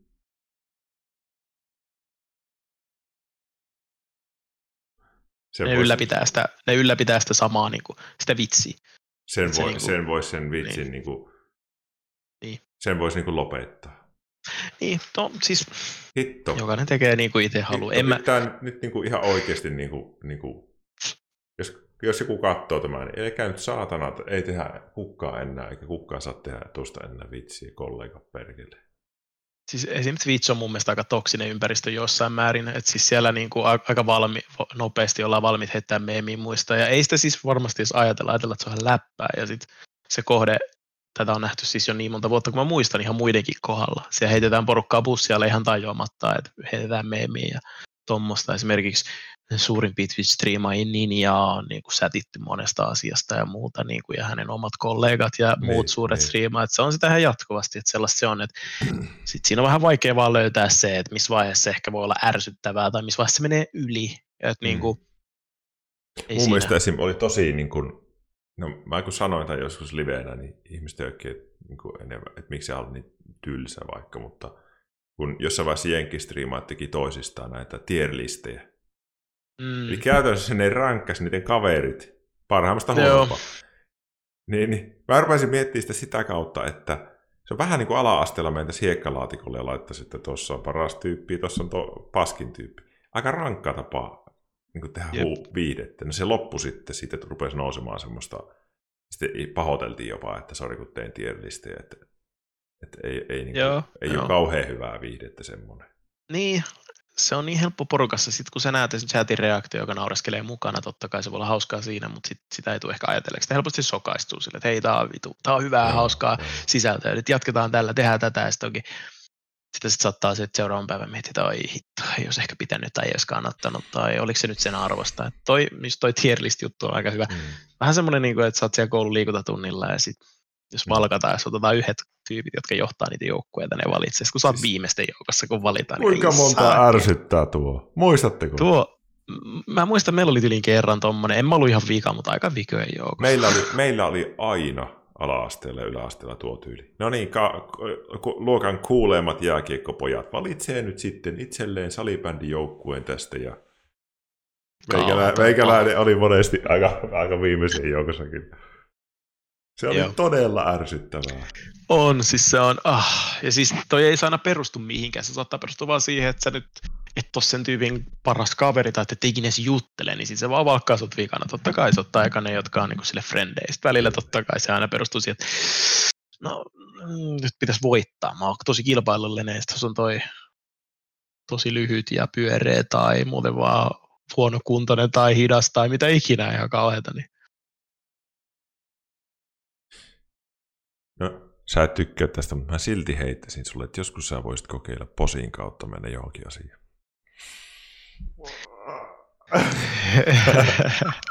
Joo, kyllä mä, mä oon mennytkin, mutta kyllä mä silti välillä on silleen, ei saakeli. Taas mä, mä, mä, itse tajun sen. Mä, mä oikeasti arvostan sua ihan helvetisti. Ja mä voin sanoa ihan suoraan, että se yö, kun mun sähköposti oli tullut viesti sinulta, että voisitko minä tulla sinun, sinun tota, Ed Speaks podcastiin vieraaksi, niin se oli mulle semmoinen niin kuin hetki, että mä tajusin silloin, että, että musta tulee joku päivä tosi niin kuin menestynyt tässä striimaamisessa, ehkä tubessakin. Mä tajusin sen sinä hetkenä, kun sulta tuli se kysyminen. Se oli mulle hilvetin iso juttu. Silloin mä niin kuin tajusin, että tämä tulee, niin kuin menee tosi hyvin. Mä arvostin. Mä niin kuin, sä, sua ehkä täällä kuitenkin sit teki joku vitsiä tai ei, niin sua katsotaan kyllä silleen niin kuin, ka- kaikki keltä mä oon kysynyt, vaikka Andiltä kysynyt, että no, ketä sä respektaat, niin se sanoo, että et speaks. Tälle. Et, et, niin se vaan on, että sua katsotaan hirveästi ylöspäin. Ja toivottavasti sä niin kuin, muistat sitä. Mulle oli hirveän iso kunnia-asia, että sai tulla käydä siellä. Se oli ihan störkeä hyvä video. Mä toivon, että se olisi saanut miljoona 500 000 näyttökertaa sinun takia, mutta... No ehkä se saa sitten, kun mä oon Sauli Niinistikö täällä vieraana. Mä kysyin no, sitä, mutta se ei, se ei vielä tullut. Se vastasi kyllä. Ai vastasi, okei. Okay. Tai se joku kansliapäällikkö vastasi, että ei. Joo.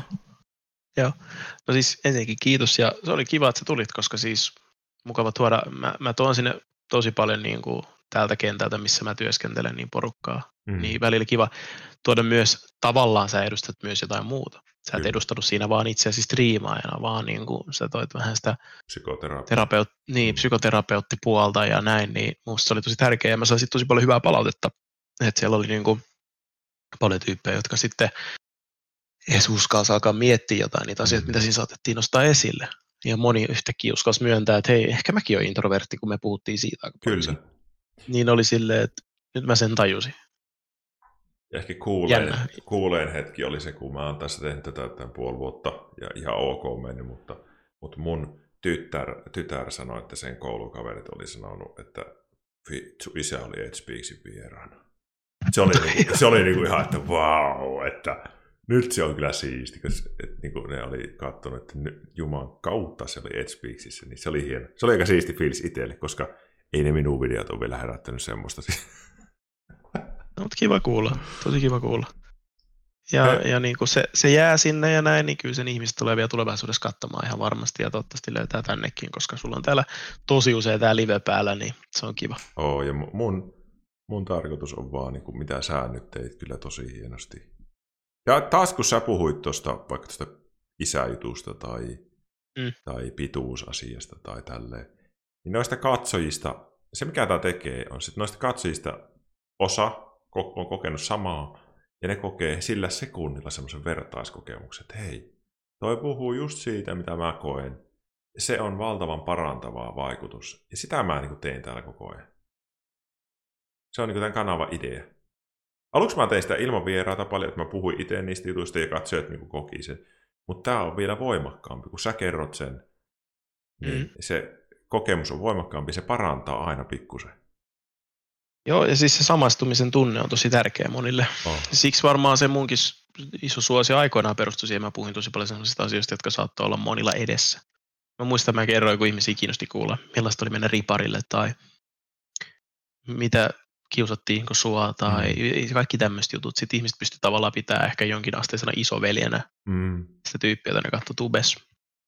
Niin, mm. Niin, niin, ehkä sekin oli se syy siihen. Että mä oon kuitenkin loppujen lopuksi aika normi jamppa, vaikka mä nyt tietysti pääsen kokea aika hullu juttuja. Mä oon mm. lentänyt ympäri maailmaa tekemässä ihmeellisiä juttuja. Mä oon tavannut Jeff Goldblumin. Oikeesti? Joo, joo, mä annoin sille salmiakki. What?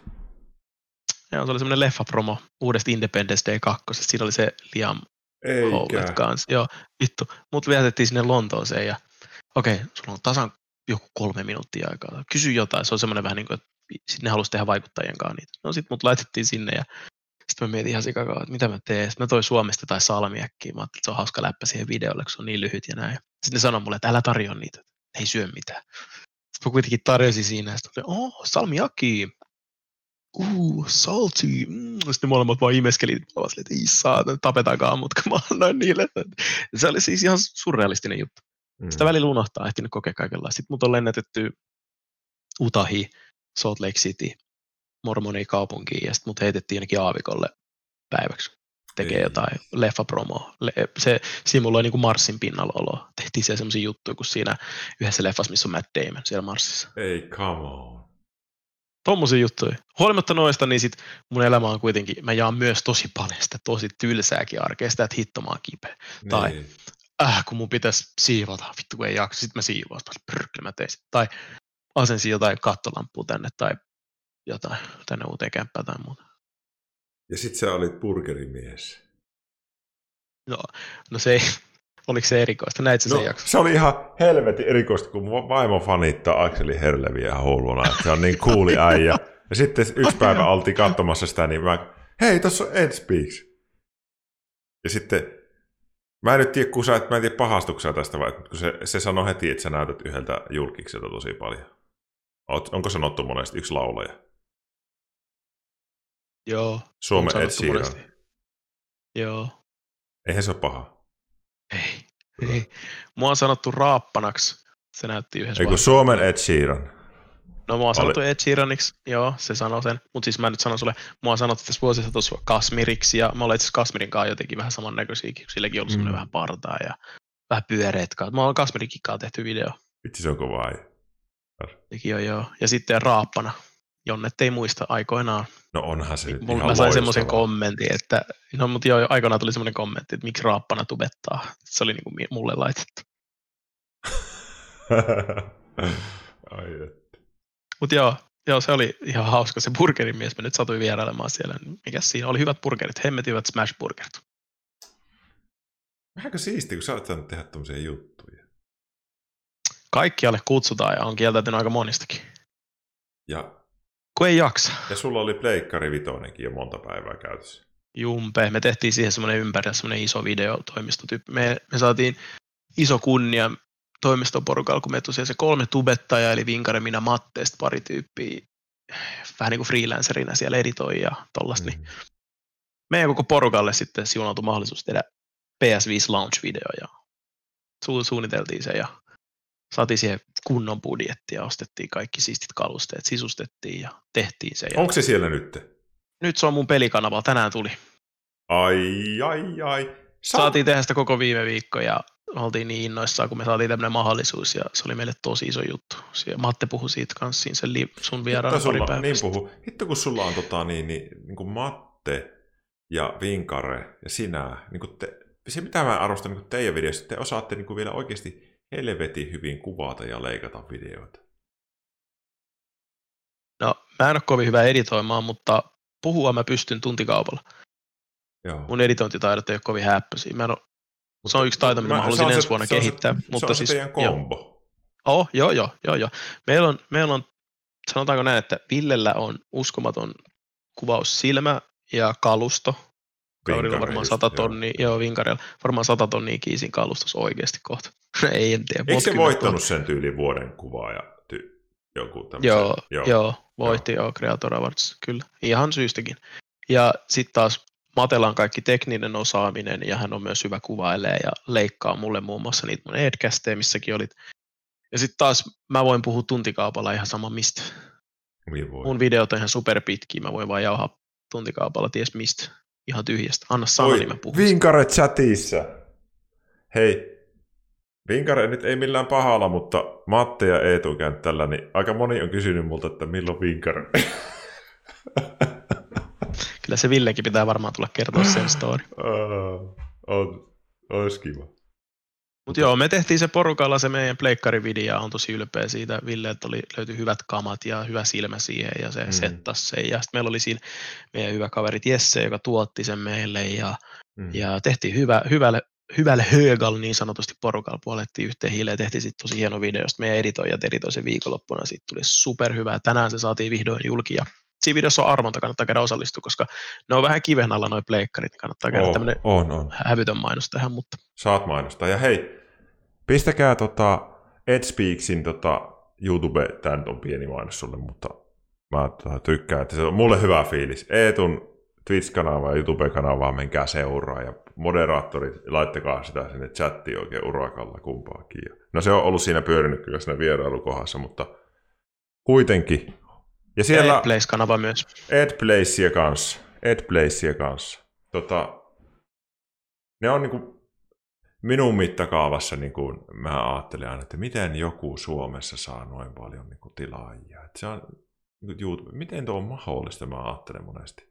Mutta se on sulla niin kuin vuosien homma. Joo, no se on vuosien homma kyllä. Onhan tuolla noita muita, lakko esimerkiksi. Ihan Buck, törkeitä määriä. Siellä 5 600 000. ja sullakin on se ihan- yhteismäärä niin kuin on. No joo, Mut- mutta Siis, että, siis Niillä- kol, hei 300 000, se on ihan jotta ei mitään. juu, no joo, no joo. Että lakko niin 700 k on täynnä jo, siis ihan tajutonta, ihan siis sairasta. Ja siis sen kaikki videot saa ihan sikana näyttökertoja Roni Bakille ihan sama. Ihan hullu juttu. Niin kuin, makeet, älyttömän makeet. Ja sitten se on hullua, kun mä, niin kuin, mä tiedän sen niin kuin tämän alan ihmisenä, että, että hei chatti, kiitos, mä näin tuon viesti, mutta tota, sen, että, että säkin, vaikka sä oot noin niin kuin menestynyt tässä, niin sä silti varmaan vertaat ja ajattelet, että voi kun minä haluan parempaa tälle. Et, niin kuin, ihmiset saattaa, niin kuin, vaikka mullekin ne sanoo, että, että sulla on jo noin paljon katsojia näin, niin sitten itse kuitenkin se on se, kun ihminen on semmoinen, mitä se on, se aina poimii se ID-ego sieltä semmoisen yhdistelmä, että no entäs sitten tuo seuraava? Ihminen kovin harvoin on tyytyväinen johonkin. Muutenhan Elon Musk. Mä aina välillä puhun sitä äijästä, mutta siis ihan oikeasti kuka keksi, että raketti voi mennä avaruuteen ja laskeutua takaisin pystysuunnassa? Mitä helvettiä? Niin. Se, kyllä. Siis se video on, se on ihan sekopäinen. Oi, Se on. Joo, kyllä sitä tulee aina mietittyä, mutta mon, monta, monta vuotta sitten se tuli lopetettu se itsensä vertailu. hyvä, Nyt tehdään hyvä, omaa juttua hyvä, ja hyvä, hyvä. mä on iloinen muiden menestyksestä. Totta kai mä oon välillä itsekseni, että mitä hitto, vitsi toi keksi hyvä idea. Hitto kun se ehti ensin. Joo. Tolleen, mutta kyllä niistä ajoista on nyt päästy yli. On. Kyllä se oli varmaan semmoista kilpailua silloin Tuben alkuaikoina, semmoista näin myönnetty. Joo. voin sanoa, että kyllä siinä oli vähän semmoinen hitto, hitto sillä menee hyvin tai jotain tuommoista, mutta en mä ole siitä katkeroitunut koskaan. Ja tällä hetkellä mä oon vaan tosi kiitollinen sitä, että tätä voi edes tehdä. Joo. ja niin kuin, on iloinen niiden puolesta, jotka voi tehdä sitä. Ja, ja kaikilla meillä on omat ongelmamme ja monilla se on sitten on hirveätä stressiä, burnouttia, just lakko muun muassa pari vuotta sitten tai jossain vaiheessa oli ihan loppu siitä ja muuta, niin kyllä sitä on rakkaa myös seurata vierestä, kun On, niin kuin oma kollega kärsii siitä tuolla tavoin. on, on, Voi Eetu. Kiitos ihan helvetisti, että sä kävit täällä. Tiedätkö, miten iso juttu tää on mulle? No, mä vertaisin tätä niinku, niinku, vähän niin kuin mä, mä pyydettäis johonkin, jos mä sen näyttelen niin johonkin jenkkileffaan. Siis mulle tää on niin, niin iso juttu, että, että sä tuut mun vieraaksi. Ei mä, mulle se on vaan. Kiitos ihan hirveän paljon, että tulit tänne. Et sit sä vielä, sä vielä puhuit mulle niin kuin noin avoimesti, niin mä oon tosi mielissäni. Kiitti. Tää on mulle iso juttu oikeasti. Ei, kiitos sulle, että sai tulla. Kiva, kun sai tulla mukaan. Saanko mä tehdä tästä YouTube-videoa ja laittaa sen YouTubeen? Totta kai saat. Jeehaa, jeehaa! Ja sitten mä laitan sulle sen linkin. Jeehaa, sä voit katsoa sen. Joo, mä voin katsoa se, jos en mä muista, mitä me juteltiin. Me Mä mennään... voin linkata sen, mä voin linkata sen sinne, mun, sinne meidän yhteiseen podcastiin myös, niin sit sekin on siellä. Yeah, boy. Kiitos paljon. Kyllä. Ja tota, me, mä lähden nyt pelaan CS mun katsojien kanssa. Ai, sait sä ränkin. Heti kun mä Saatko sanon tämän, niin chatti täyttyy siitä, että se on kannettu ränkki. Mutta, Älä, mä oon kuunnellut tosi monta vuotta sitä, että mä oon kannettu. Koska, no. tiedätkö mitä? no, Mä pelaan paljon paremmin silloin, kun striimi ei ole päällä. Mä en tiedä miksi. Mutta mä oon kuin Jumala servulla. Mä oon Allo servulla, kun mä ei ole striimi päällä. Mutta kun mä oon striimi päällä, niin mä oon Silver 1. Siinä kuulitte katsojat, Eetu on the global elite, kun striimi ihan. ei ole päällä. Melkein henkisesti. Mä oon tota Mä niin, pelaan paljon paremmin oikeasti off-stream. Anteeksi, mä puhun päälle. Mä, mä pelaan niin paljon paremmin off-stream. Mä vannon, että sillä on jotain tekemistä sen kanssa, että se peli ei pyöri niin smoothisti. Ja sitten kun mä mietin koko ajan sitä chattia, mun on pakko lukea sitä ja vastata sinne jotain, niin se häiritsee. Mutta sitten kun mä pelaan full focus, mm, niin sitten se on ihan erilaista. Sitten kun pelataan tosissaan. On mulla sielläkin huonoja päiviä, totta helvetissä. Mutta hitto, paljon paremmin se siellä menee. mikä se mun ränkki nyt oli? Mä unohdin se. se M- MG2 on se lyhennys. Joo, Master Guardian. Se Master Guardian 2 tuli. Mutta siis, oli, siis mä sanoin ihan reesti, olihan se kannettu. Mä pelasin koko ajan ihan helvetin hyvien moderaattorien kanssa ja muidenkin apureiden. Ja... Mutta hei, minä pärjäsin niissä matseissa ihan ok. Tosi vaan Dust 2 ja Trainissa, mutta ei nyt huomioi sitä. Joo, ei siis. Meillä on yksi tube-tuttu, joka tuli meidän laneella käymään. Sitten se, oli grindannut puoli vuotta itse globaaliin ja onnea siitä, oltiin iloisia sen puolesta, mutta sitten selvisi, se on pelannut sen puoli vuotta yhtä karttaa. Ja se on nuke, se on nuke globaali, eli sitä ei voi laskea, jos sä oot yhdessä kartassa, vaan sentään sulla on kaksi karttaa. On, ja siis, joo, joo, joo, joo, joo. Hei. Me mennään pelaa. Haluatko pelaa CS? Jos haluat, niin heitä, heitä koodia. Jos et halua, niin elää. Mennään joskus. Mennään Mä tulen joskus. kyllä mielellään sunkaan joskus. Me voidaan ottaa vaikka Villekin messi, ja kun Ville on käynyt, niin mennään Ville, minä, Joo, Otte, tullaan messiin. joo, joo, joo. Sitten mä oon henkinen terapeutti siinä joukkueessa. Joo, joo, sitten kun me ruvetaan huutaa ärräpäitä, kun Sen harmittaa, vielä haluan sanoa, että, rahoittaja. että mä, yksi juttu, mä haluan myös yhden jutun onnistua. Mä haluan viiä jonkun suomalaisen joukkueen mukana mennä, niin kuin, mennä niiden henkiseksi valmentajaksi ja viiä ne major-voittoon. Se on mun yksi tavoite. Mikä se oli se suomalainen Mimmi, joka oli? Se on tää Mia Stelberg. Sä oot seurannut varmaan Miaa sitten. Oo, ja sit mulla, mulla on niin vähän eri juttu. Mä menen semmoisella terapiatyylillä enemmän. Se, mä en osaa selittää sitä hirveän hyvin ehkä tässä näin lyhyesti enää, mutta, mutta ehkä mun juttu on enemmän se, että mä otan pois. Enkä, mä otan pois paineet, en mä niinkään lisää uutta siihen päälle, että nyt kun sä teet tälleen, vaan enemmänkin, että hei, kevyempi olo, ja sitten me menestytään. Joo, tuo tehdään. No se tietää, että joku soittaa sulle pian. Oletko valmis? Oletko valmis hyppää heti? Tuu koittaa. Oho, no niin, no niin. Toi kuulostaa hauskalta. Joo. Jäämme innolla odottamaan. Hei, nyt mä, nyt mä sanon sulle moikka, me lähdetään hakkaan gaanteria. Kiiti ei tuu hirveästi. Hei, kiitos Ville, palataan taas. Sä oot komea äijä. Tykkää itsestäsi. Muista se. Mä en muista. Moro. Moi moi. Moi. Kiitos.